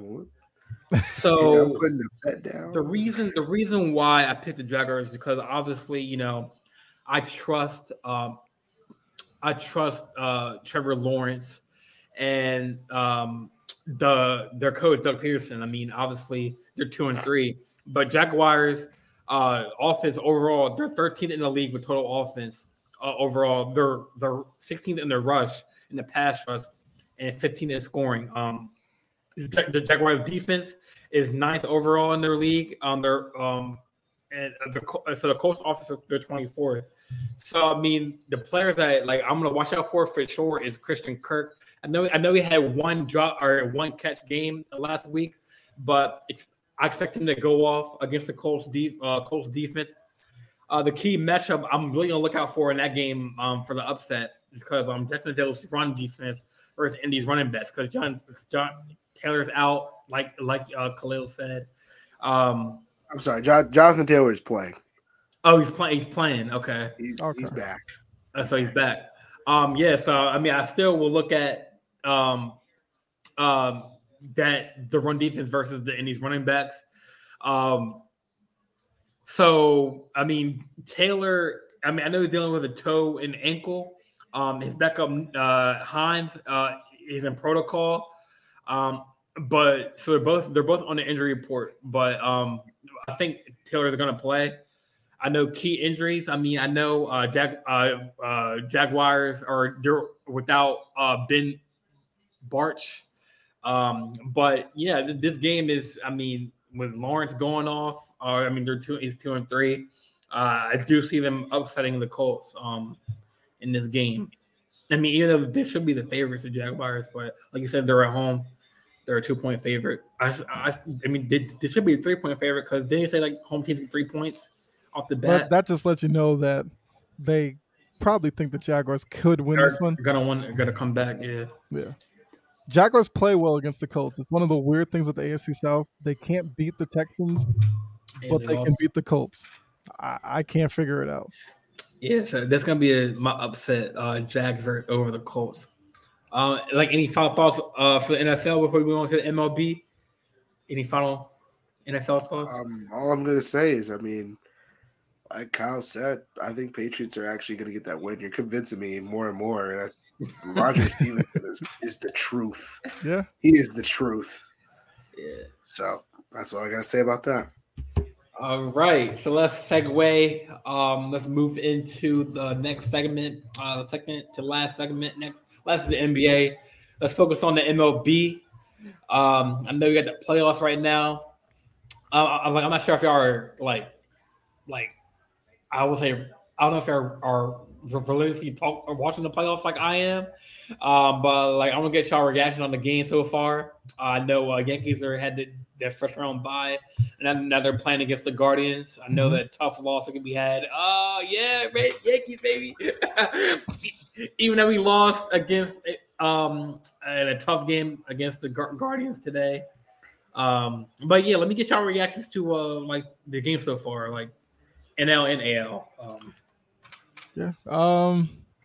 Oh, I, so I remember that Tuesday I said, watch the Braves Philly series because with that one being one one leaving Atlanta, I think that was a great position for Philly because you know they won today with Nola on the mound, and I think the Phillies could actually win again tomorrow. And if they are able to do that, get the Braves down 3 1, that's going to be a big story because the Braves coming in as the defending champions. And I think they had a really good chance at possibly getting back to the World Series. If they were to go out like this, it'd be a little tough. Um, I mean, the Yankees, yeah, the Guardians kind of did what they wanted to. They split in New York. So now going to Cleveland, game three becomes that much more important. And especially with the last few years with the Yankees where they haven't had the playoff success that they wanted. If the Guardians could take a lead in the series, then that's going to put a lot of pressure on this group for the Yankees to win game four. And that kind of pressure can be what a team like the Guardians can feed off of and pull an upset. I mean, I wouldn't push the panic button yet in New York I'd probably push it a little bit in Atlanta, but um, and even the Dodgers Padres. That's another series where I, I'm slowly like coming around on the Padres possibly upsetting the Dodgers. I just think that these wild card teams are coming into this round with a lot of momentum and they're not scared of any of these teams. So I'm I've been enjoying it. I'm I mean I'm pretty big baseball fan, so I mean I'll watch it any time of the year, but baseball playoffs are just a little bit different because it seems like every hit, every home run, strikeout is just that much more magnified in the playoffs, and that's what I love about it. I mean, Kyle, like we, like we were on the podcast on Tuesday, and like you saw my my like real reaction to the Houston Astros game, uh, game one. Yeah, the walk off. Yeah. Um, so uh, I mean, the Yankees beat the um, Guardians. They won four to one. Um, Phillies, I mean, uh, won by one point seven to six. Um, the Astros won um, on a walk off eight seven, and then uh, Dodgers won game one five to three. On Wednesday, um, the Braves uh, took that game one three zero. Padres took game one uh, five three, and they're currently playing right now. I think Padres are up by one or 2 Mhm. Um, Astros they're two and zero, all right, um, against the Mariners, and then um, Thursday, which we're gonna get into for this whole postponed game and schedule. Um, the, the Thursday night game got postponed to today's game for the Yankees um, for the rain delay. Um, the Phillies actually took game two, um, nine to one against the Braves, so they're up to Phillies lead series two one, and Guardians um, game uh, were is was four two. It's just that game I watched. I think it was like the seventh or sixth inning. There was two weak hits by the Guardians that were like fly balls. Um, one was hit to left field, and I think um, who was left who was left field today? Uh, who played left field? Was it uh. Uh, left field, left field, left field? Uh, oh, it was Cabrera. Um, okay, yeah. it, it, it was it, one was hit to him, and he dropped it. Actually, he almost had he had, he almost had to catch the slide catch to get the get the out, but he missed it. And then and the, the other one was a blooper um, to right field, uh, very you know uh, fly ball. I think um, right field uh, was it Stan Stan. I mean not Stan. I mean uh no that wasn't Judge's fault. I think it was um Rizzo's fault. Uh, with that pop fly they missed, and uh, I believe Ramirez, you know, had had that hit had, off that first fly ball. He grounded to third base, and then um, that's when uh, was it one of the uh, one of the hitters brought Ramirez around to, to score. And then the, the the second hit, the the fly ball that, that they missed, they scored off of that, so that it was four two. This our defense needs to be a lot better late in the game, um, on on that side. Um, but now, like the next topic, I want to get into like, do you think with both teams with this whole schedule, with this with the whole game being postponed on Thursday, so the Yankees, I mean, they play today, then they play tomorrow, then they play Sunday, back to back games. So do you think like this can affect, in a way, both teams or the one team? Because obviously, I think you have to have. Usually, it's a, a game and a day break, and then you play again. hmm But since the game got postponed on Thursday, now they play Friday, Saturday, Sunday. Um, what do y'all think about this whole the whole schedule? Like, you know, with that, like, do you think that it had an effect on, you know, fatigue? Definitely. I think it will affect both teams for sure. I mean, both of them are going to be tired. But at the end of the day, though, they still have the same, you know, situation going on. At the end of the day, both teams are going to be fatigued. You know, it's going to be the same thing. I don't think it really makes a difference in the entire series. Um, so that's, yeah, it's going to be a great series. so I would have said it's going to be a great series. Yeah. I know Luis Severino is uh, starting next tomorrow, so that that should be a good start. And then you got Triston McKenzie pitching on the other side. Um, I mean, match predictor. I mean, they have um, Yankees winning 56 point 50 percent to Cleveland 44 percent winning percentage for that game.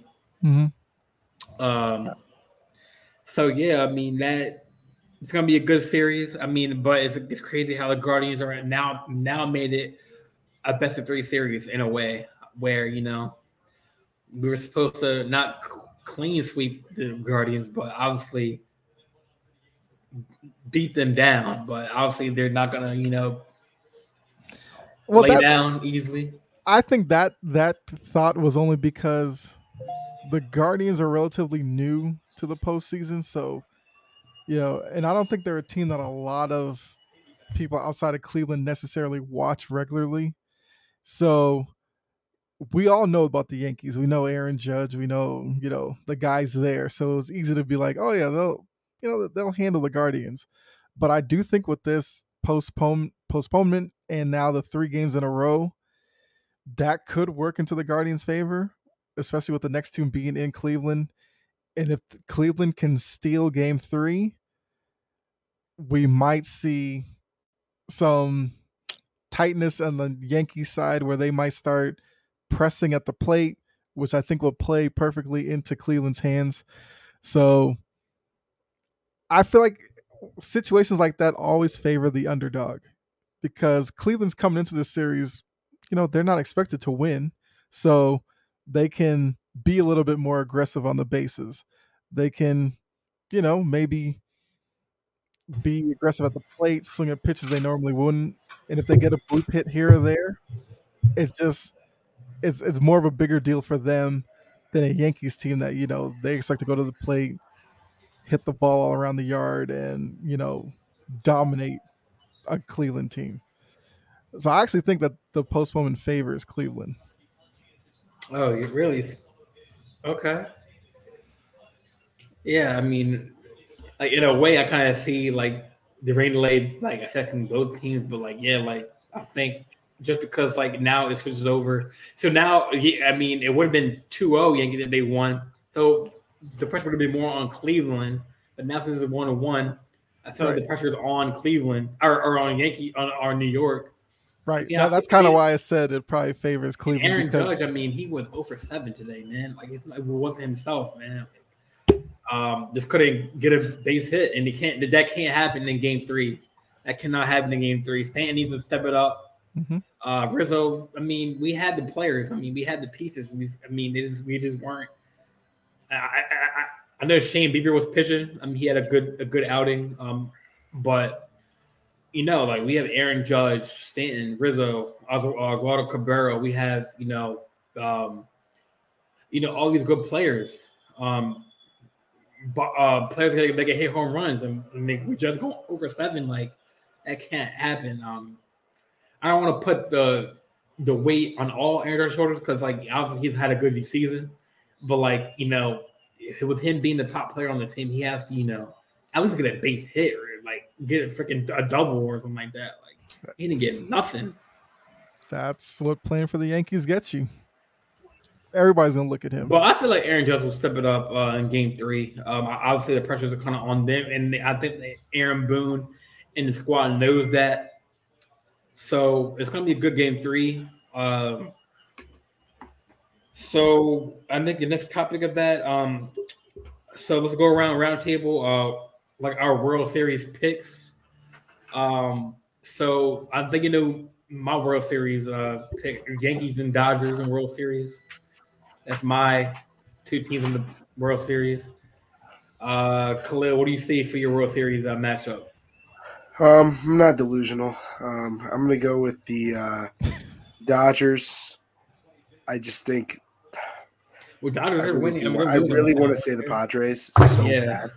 bad, but I'm not going to. I, I'm, going to go with the Dodgers. I'm just going to go with the Astros. I'm going to go with the two favorites. Um, really hard for me not to pick those two favorites. Why? Uh, Astros always manage to beat the Yankees. I think if it comes down to it, Astros will win it. I think, you know, they're coming out strong. They look great. Same thing with the Dodgers. I think their one match that I think this season, probably in general, was probably the Mets, but uh, at least for the season series, I would say. But I think the Dodgers are going to take it. I think the Dodgers and the Astros are going to be that World Series, and I like the colors too. It's nice colors, orange and blue. I think it's a perfect color combo for the World Series. yeah, um, yeah, but I mean, I, uh, I I definitely hear you, but I feel like what every like big MLB fan wants to see is the two historical teams in the playoffs or in the World Series, uh, Yankees and, Yeah, and you can say Dodgers. what you But want. New Yorkers want that. Yeah, you can say you can say what you want, but at the end of the day, like, but that's what I mean. going to be so much. And I love the Yankees. I love. I, I'm just a New York guy when it comes to baseball. I love Yankees, Mets, however you want to do it. But at the end of the day, we got to be realistic. And Yankees, I mean, Dodgers. I mean, they they can get upset right now. I mean, Dodgers are one. they have They're they, one and oh zero yes, right now. same thing with the Astros. I, I mean, I think the Yeah. Astros really had a, a bad shot to had a Mariners had a shot a little bit in that first game, but Yeah. I think Astros they're going to get going, and I think they'll be fine. And I think same thing with the Dodgers. I I almost um think that the Yankees have been gearing up this whole season to face the Astros in the playoffs, and maybe that could be some reason with them maybe looking a little sluggish against Cleveland at times. But if they don't take care of business against Cleveland, they'll find themselves not even getting that opportunity. But I do think the Astros come out of the American League, and as a Red Sox fan, that's tough for me to say because I don't like the Astros that much. But and it's even harder to pick the Dodgers because I think I said this on Tuesday, but I'm not a Machado fan with the wait, Machado's not even in uh, LA anymore. So I guess I could pick the Dodgers, but um I think I had the Braves before, but I'm really worried about them against the Phillies. Mhm. I do like Mookie Betts, so yeah, I guess I'll probably have to go Astros, Dodgers as well. Although I would love to see the Padres minus Machado there. Right. Um, I guess our, our next topic, our last topic for the MLB, um, would be like I guess into the in, the- the segment into the last segment. Um, I guess our who what teams would be would be or what teams would you see being upset in, in, in this round, like this second round? Like, um, I mean, I see. I see the, I mean, the way it's going. I mean, I know it's 1 0 right now, like bottom of the third. Padres at 1 0. I, I feel like if if the Padres can be can get more runs, they can upset the Dodgers, man. Um, I mean, obviously the Dodgers are not vulnerable. They can get they can be beaten. Uh, they can be beat. I, I, I, I think I say that for any team in the in the MLB in the playoffs right now. Um, it's fair game for anyone, but for a team that's you know in the in the in the NL, I, I, Pirates can do it. They can really upset them right now, and like you know, but I feel like if they didn't have their number, then I mean, obviously Dodgers would be 2-0 right now, but it's one one, and Padres are up 1-0 right now. So, um, I can also see. Well, obviously, I, I can't say upset because I mean, Houston they're up 2-0 against the Mariners. Um, but yeah, I mean, I kind of see the Dodgers get upset. I mean, if if the Yankees or if the Astros do meet the Astros in the if, if the Astros do meet Yankees in the playoffs or in the second in the third round, um, I mean, if we can if we can get it going, I mean, it's, there's going to be a good series because, like you know, like Kyle, like you said that you know they if they had been gearing up this whole season to play the Astros because everyone's Mhm. saying, oh. you- I know they hear, oh, y'all can't beat the Astros. Uh, they hear all that noise, um, so they're gonna bring that fire to the Astros. Um, the one and two in the conference, so I mean, that's gonna be a good series if, if they match up. Um, I'd still pick the Astros, but, but like, I want to, but like, like, I want to hear y'all. Like, who do y'all see being upset in these rounds? As it's looking right now, Phillies are going to upset. Um, wow, Bird, I yeah. just blank on who they're facing. the Braves. Braves. There we go. Braves. Yeah, That's the same one I think. I think that one's going to actually happen. I I I thought it beforehand. I Phillies got it. I really don't believe that much in the Braves. I think they were lucky to get a, the spot anyway. You know, Mets really did choke it, but Mhm. um, yeah, I just feel Philly all the way in that one. Yeah. All right, all right. I guess that, that does it for the MLB segment or topics. And now let's dive into the the NBA. I got a, I got a couple topics. Um, so we're gonna, we're gonna get this go around real quick. Um, each person is gonna give their top five players in each conference to watch out for for this upcoming season. Then we had the Lakers um to test out Russell Westbrook on the bench um with the second unit. I'm gonna talk about that, and then teams to watch out for this season.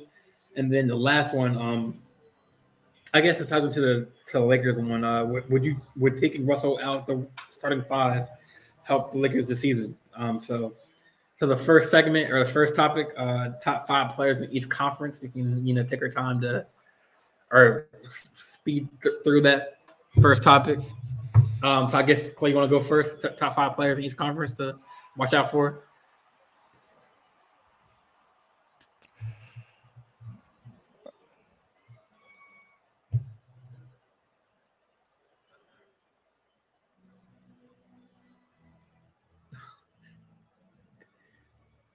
All right, we're back. Sorry about Ah, that. cool. That's all good, bro. You're saying the best people to watch out for, or for like for like your opinion, like top five or from each um I would say AFC, um, Eastern and Western Conference. Like breakout out or the for. best players in the conference? uh I guess breakout. Breakout. Whew. Might have to get back to me on that one. All right. Uh, I mean, I, I guess I well, I, when you said, I was thinking like five best players in the East, but I think I could probably work it to where you're saying like breakout. Yeah, I was saying Um, like five I guess five Like it's like watch out. Okay, I, like, watch got, out to like watch for. I, I think I got you. Um, are you wanting them in in order? One No, no, no. Okay, okay. No- Then no that makes it particular easy order. for me. yeah. I would say I'm gonna go Homer first. Jaylen Brown. I- okay. I I I love everything about Jaylen Brown because he makes improvements to his game every year. We saw in the offseason all that underwater workout, which I mean that's just beast mode right there. So I think he has a lot to prove this season. Uh two, I would go I'm interested. Well, this one's probably more of an interest, but what um Donovan Mitchell Cleveland where because last season Cleveland kind of got in trouble where late in games they didn't really have a go a go to guy to get him a basket. That's literally what Donovan Mitchell can do. So I want to see how adding him to that team, what that does to Cleveland. I don't think it shoots them all the way up the East standings, but I think it puts them comfortably in the top six, where they pretty much were all of last season, but then fell out by the end of it.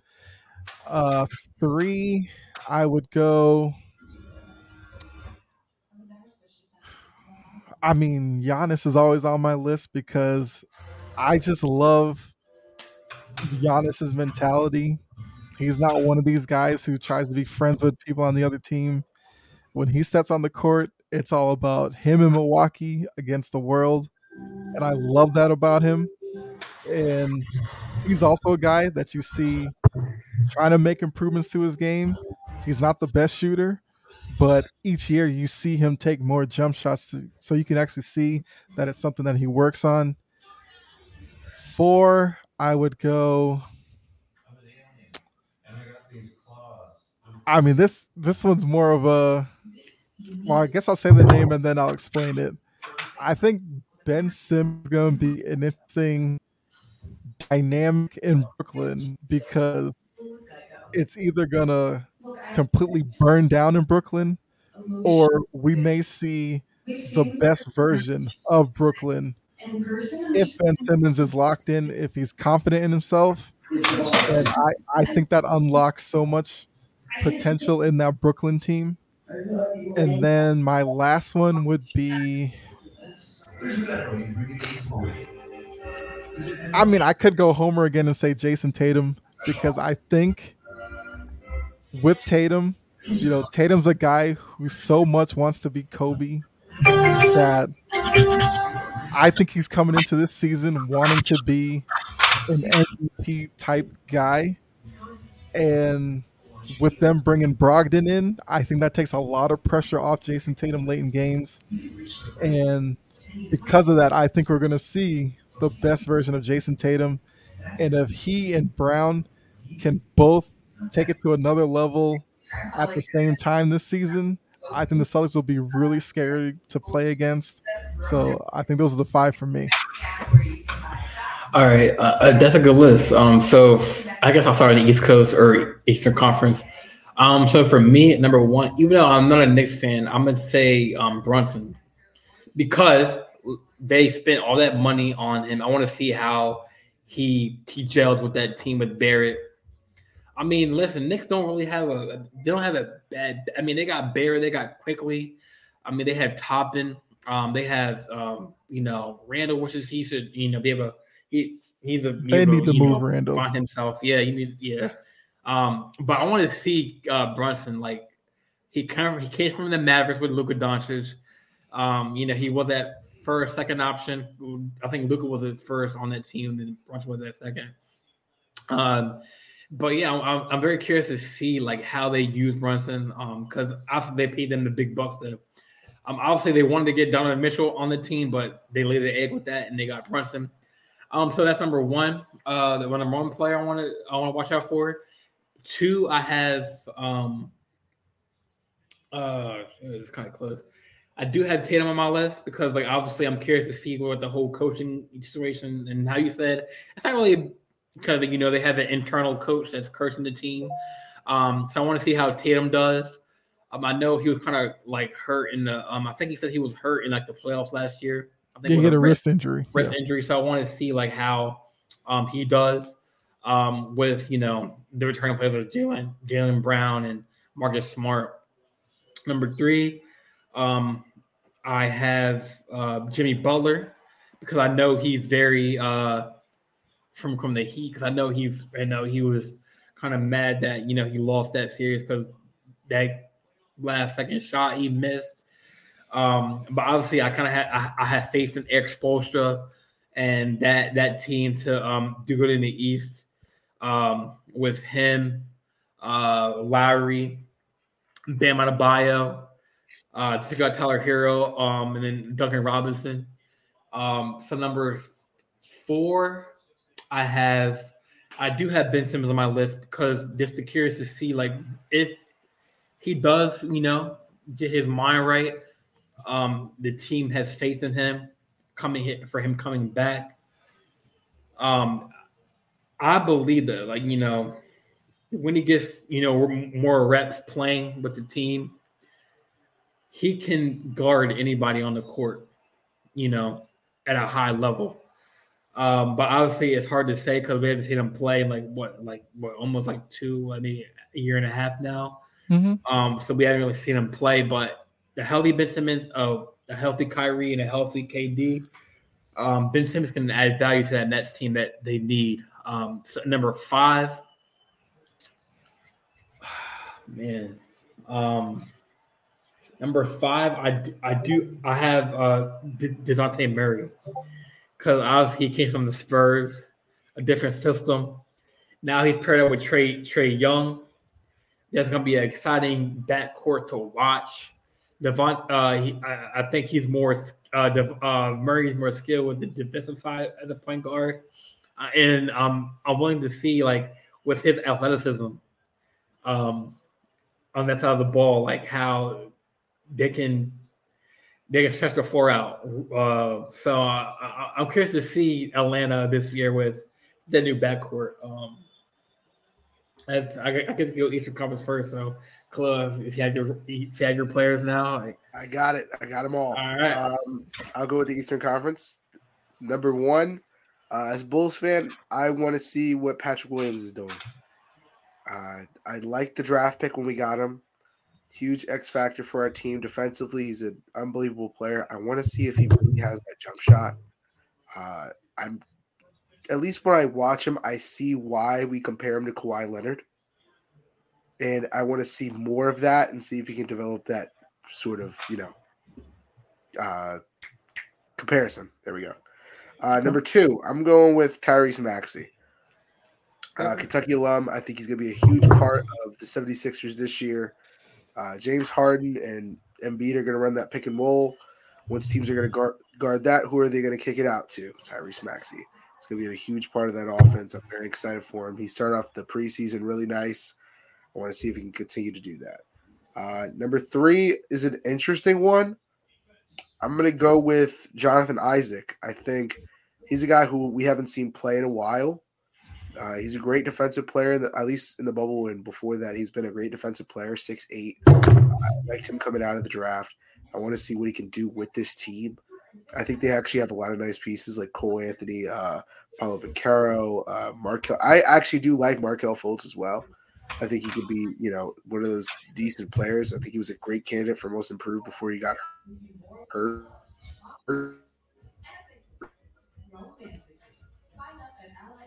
Oh.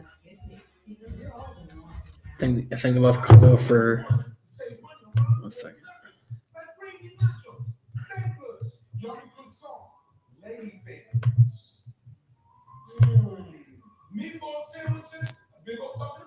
Oh crap. Uh, we we left Khalil for a little bit. Um, okay. oh, do you guys hear me? Oh, we, Uh, I guess. There we go. uh, Do you guys hear me? Uh, well, we lost him again. Uh,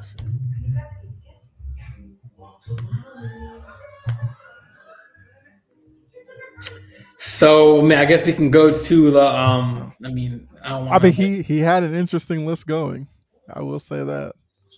Um, I was kind of surprised, you know, pulled the Markelle Fultz out yeah, because I I feel bad for Markelle Fultz only because it's because where he was drafted, why he has so much attention on him, and I do think there is a really good basketball player in his body somewhere. Just that you look at that draft, that was what the Tatum draft, and who else was in that draft? I can't remember, but I know only because of where Tatum's gone with his career that we look at Fultz and we're like, clearly that was a bad pick. And he was really good coming out of Washington. And he's kind of one of those guys like Ben Simmons where I think it's a confidence thing with him because it got to the point where he completely lost his shot. It seemed like every week he was like fiddling with his shooting motion and now I think he's starting to get back there. So I I I appreciate that pick from Markelle Fultz talking about him real quick. Oh yeah, yeah. We were, like like we were talking about your picks so far, um, how they were good. Sorry, Yeah. sorry about that, guys. It's all good. It's all good.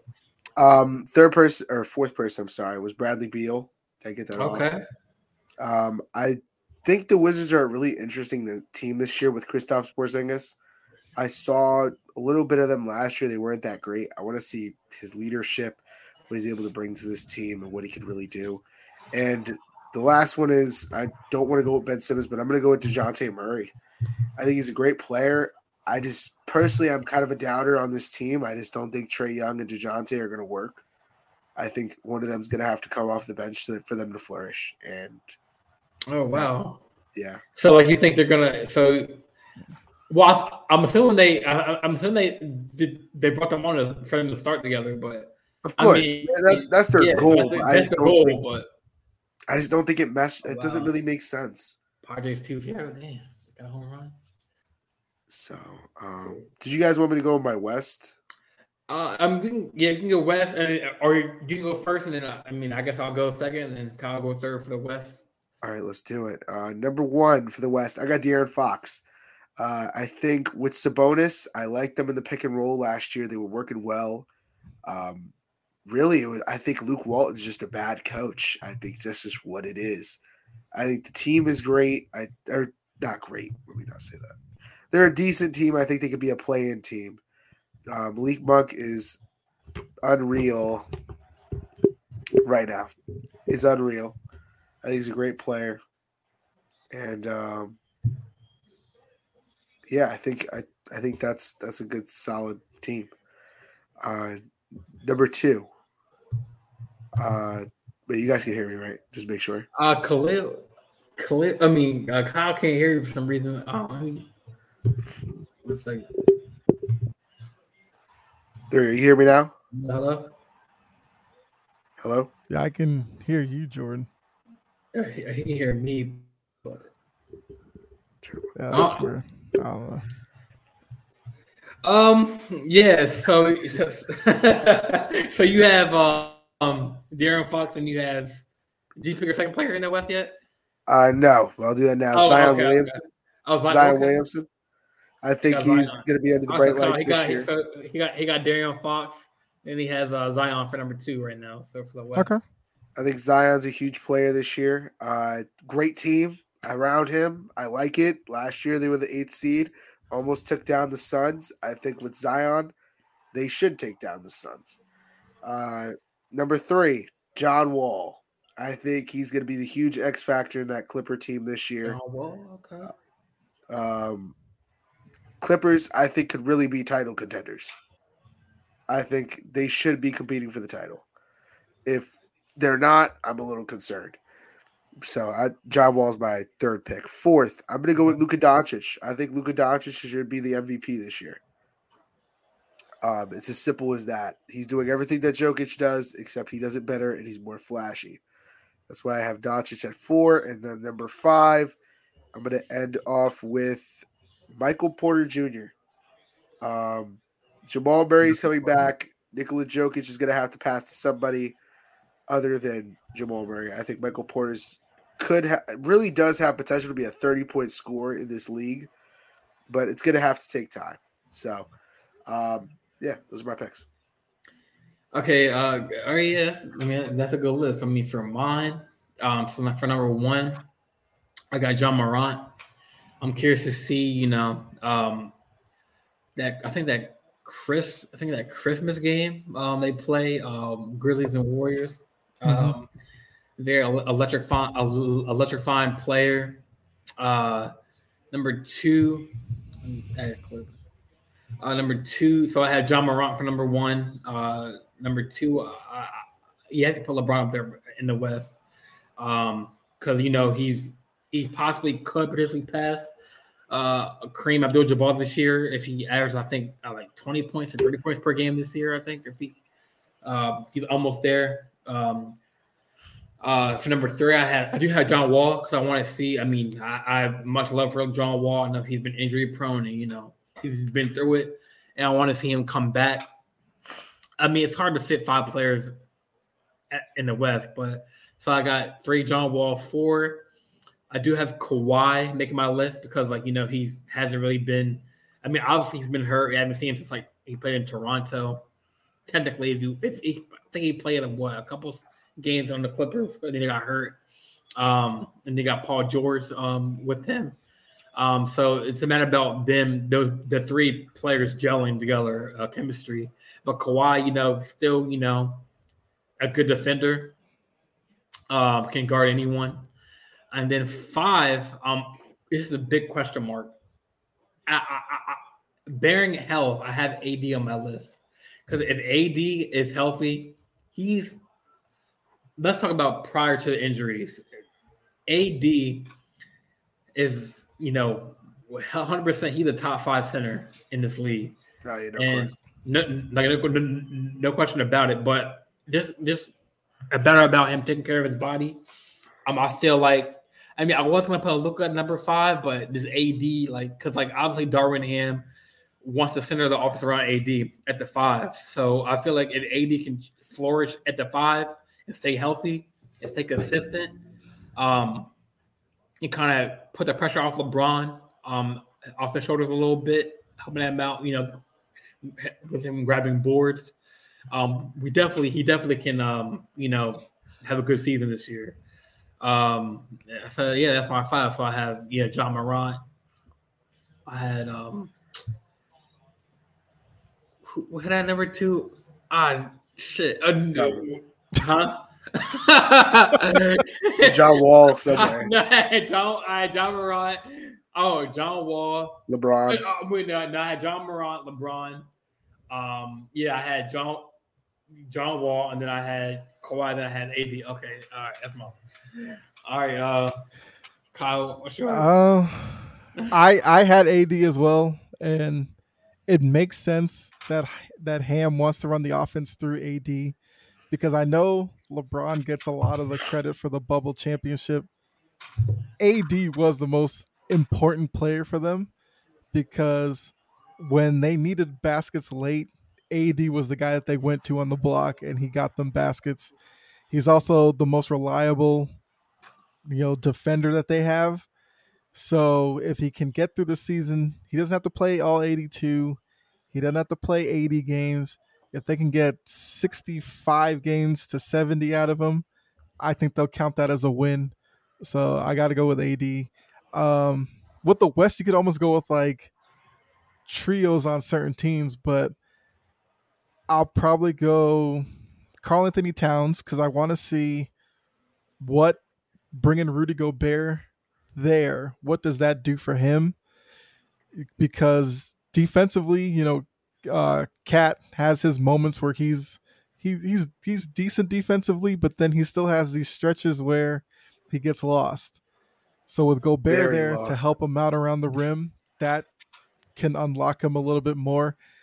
Then offensively, I'm assuming this is going to push Towns more towards the perimeter where he is one of the better perimeter players the, as a big man.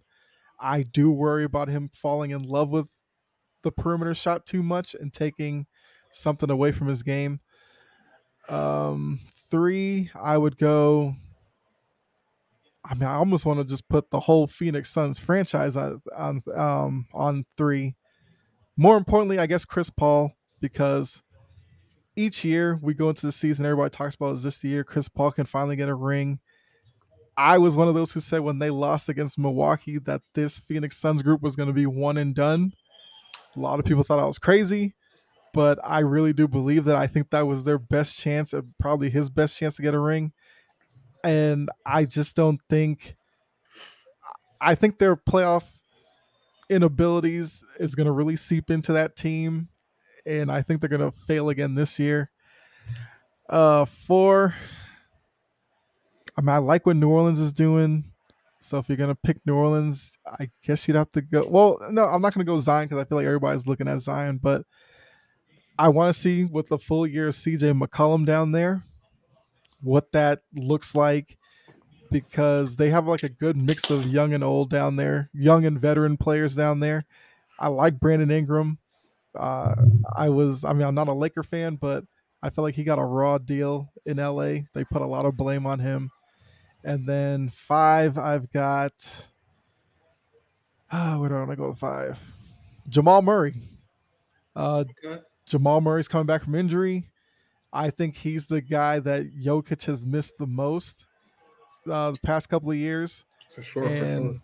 I think if he and Porter Jr. stay healthy, Denver is a top three team in the West. Totally agree. I totally, totally agree. agree. Totally agree. Uh, so I guess that leads on to our last and final segment for tonight. Um, so like with um, talking about the Lakers, like so um, I mean, I mean, it's a it's a good segment to talk about. So like, mm-hmm. so, so the Lakers are, I think tonight in their preseason in their, in their last preseason game um tonight they're going to try out Russell Westbrook come off the bench. Um, should have been the plan from day one. But, right. So I guess the question is, I mean, I guess the question for y'all is, I mean, is that the right move? I mean, obviously, you know, him working with that second unit with uh, Lonnie Walker and uh, Trent, uh, Trent, Trent, Trent Jones, and um, you know, none. Um, yeah, I mean, I feel like that. I feel like LeBron and and Russell don't really play well together, um, or either not the big three together combined. So, um, if Russell and I feel like in order for Russell to, you know, get a ring, I think his only chance is to, to come off the bench, play with that second team, um, because he can. He, I mean, he can play. He, he can play the one for for that for for the second team for sure. Um, I mean, they have you know the I mean like they have Lonnie Walker, they have Nunn, they have Austin Reaves, um, they have um, uh, Damian Jones, uh, Juan just kind of Anderson. But and I feel like this is their best. This is his best bet if he wants to contribute to the team to come off the bench. And I, and everyone everyone that I've talked to agrees that you know he should be off the bench. Um, start the season. So as long as he can accept, accept that role, um, and you know, be a team player and you know, play that bench role like that six man or that role, I feel like he, they can do great things. Um, Kyle or Clay, you want to you know piggyback off of that or? Yeah, um, Russell. I'll I'll do you one better. I don't think Russell Westbrook should be on your team. Uh, I think he should have been traded. Uh, should have been gone. Uh, wasn't gonna work when it got when the deal got done. Wasn't gonna happen. That's the way I feel about the Dejounte Murray thing as well. Uh, look, you can call me whatever you want. If you want to call me a Russell Westbrook hater, that is fine. Um, at the end of the day, he is an inconsistent shooter. Uh, he, all he really does is have to attack the rim and kick out. That's all he could really do. Um, he's an ab- he is average defender. You know, he, he is an average defender at best. Um, look, I hate to I hate to like kill your dreams here. Uh, should not be a starter uh, on the mm-hmm. Lakers specifically. Him and LeBron will never mesh. Will never work. If you need a third or fourth quarter and you want him to come in with Bron, don't ever do it. I don't want to see them on the same court. I don't even want to see them eating lunch together, honestly. Um, I really don't want to see him at all. Um, it needs to happen. Kendrick Nunn needs to start. I think Russell Westbrook should have been traded, and I think instead of getting Russell Westbrook, you should have got more shooters. I'll make I'll make this guarantee right here if Russell Westbrook does not accept the role, Buddy Hield will be on the team before the season starts. Oh. And that's what I'll say about that. Yeah. Well, I mean, I mean, I would love Buddy Hield on our team, man. But, but Kyle, can you, can you clear or not? You... No, I, I still can't. Oh, he, he was he was saying he, he was saying how um you know, if Russell doesn't accept that role as a bench player, like he expects um before the season starts to have Buddy Hield on the team before okay. Russell off the team. which, which I mean, I would love Buddy Hield because he's a better shooter than Russell Westbrook. So uh, that's a major boost. Well, I mean, wasn't the rumor that they were looking at Buddy Hield, but LeBron wanted Westbrook, and that's why they got him? Yes, but I think LeBron, as of late, you know, he's getting an old age. Maybe his brain is not there, um, making me a little nervous. But uh, yeah, they should get Buddy Hield. That's the best fit for the Lakers. He can't hear me. yeah. Oh, so he said that yeah, if um if Russell Westbrook doesn't really like you know work, then yeah, Buddy Hield to be on the team. Which I, I don't have a problem with that. Um, um, I mean, I thought it was gonna be Kyrie um, before the start of the season, but Kyrie staying with Brooklyn for another year, maybe till the trade deadline, possibly. Or, uh, but Kyle, you have any takes about or thoughts about the whole um, Russ coming off the bench for Lakers and? Yeah, um, it's like like I said, that should have been the plan from day one when mm-hmm. when they made the announcement that they were taking Westbrook on, I the first thing I said was if you're going to put him and LeBron on the floor together, it's never going to work. They forced it last year for whatever reason. I don't know if they didn't want to approach Westbrook about it or whatever, but literally everything Westbrook does, LeBron does the same, except for LeBron has a better jump shot. They both need space to operate because they need lanes to the rim. If you're going to put them both out there, they're just going to get in each other's way. And I also never bought into this, you know, notion that Ham wanted Westbrook to be like a corner three specialist. That's not his game. And if they tried that plan, LA fans would have booed him from night one. So you put him on the second unit, he can run the fast break with them. Uh, you give him a couple of guys who are perimeter players that don't clog the lane for him, and then at least that way you get somewhat of the triple double Westbrook, uh, you know, in little spurts with the bench unit. So it's something they should do, something they need to do, and something they have to do to salvage you know Westbrook's time in LA and make it at least the best it can be. So uh, I, think it's the right plan. Yeah, I mean, I mean, I mean, I don't know. Um, well, Darvin Ham, I feel like he's a definitely a better upgrade than um Vogel when it comes to like, because I know like the way he worked in the, uh with with Milwaukee, um, you know, as an assistant coach. Um, I mean, I guess like when he's talking about the Lakers, the team, like he wants, um, obviously like uh, floor spacing. Um, mm-hmm. he he's he clearly stated that you know a, he wants to also run on AD uh, with LeBron, you know, by his side.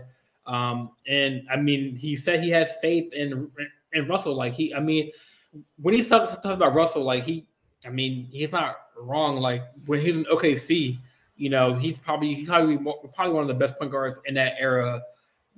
That's triple double, you know, OKC Westbrook, Westbrook era. So people kind of tend to shy away from that, like from that part of his, you know, playing his, that that time. So, but that's when he was uh, ball dominant, though.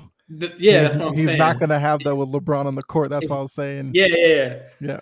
But I mean, Darvin Ham said he wants, he sees Russell as like you know corner a corner specialist, you know, set corner, but I don't know how that, that's not how that, that's gonna oh, work. No, but, no. oh my god, no, oh, no, no, no, dude. Oh man. yeah, I'm a little concerned now. Hearing that, I'm concerned for the Lakers. I'm very concerned. Yeah, no, no. If you want a corner specialist, go get Buddy Hield. Go get somebody. My gosh. Oh man. But um yeah, I mean, I guess that does it for tonight's show. Um, thanks for tuning in, y'all. Um, like I'm I'm your host, Jordan John week. Got my boy Khalil.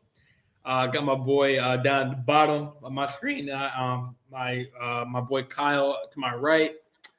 Um, before we sign off tonight, I do have some news. I mean, um, I told told the homies on before the show that I started uh, my podcast shirt.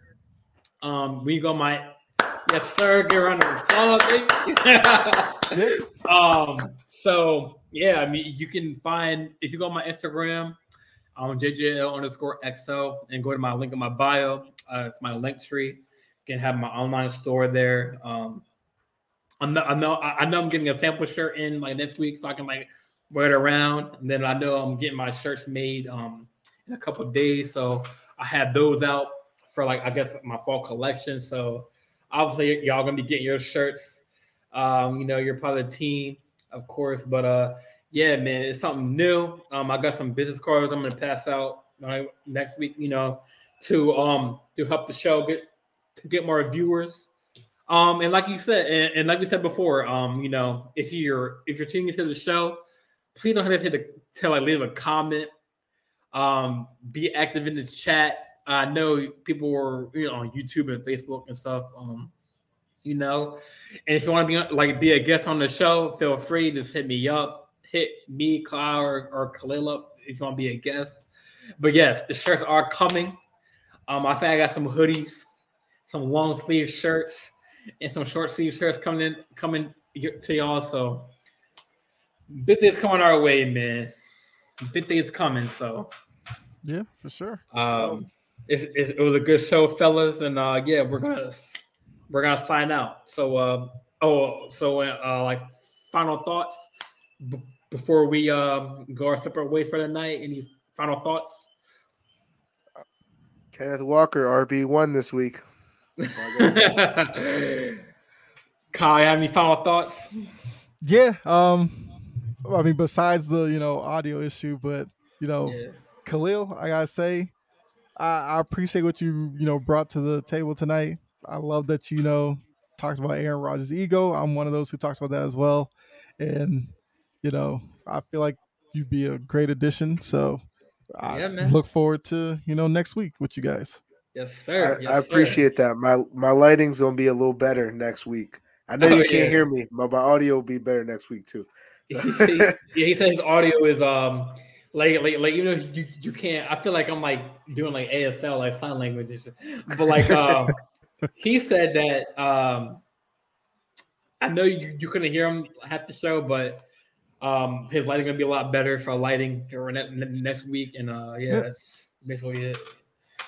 All right, y'all. But um, thanks for tuning in, and we'll, we'll be back next week with a new, fresh episode with new stories to talk about. So, tune in. All right. Yep. Peace.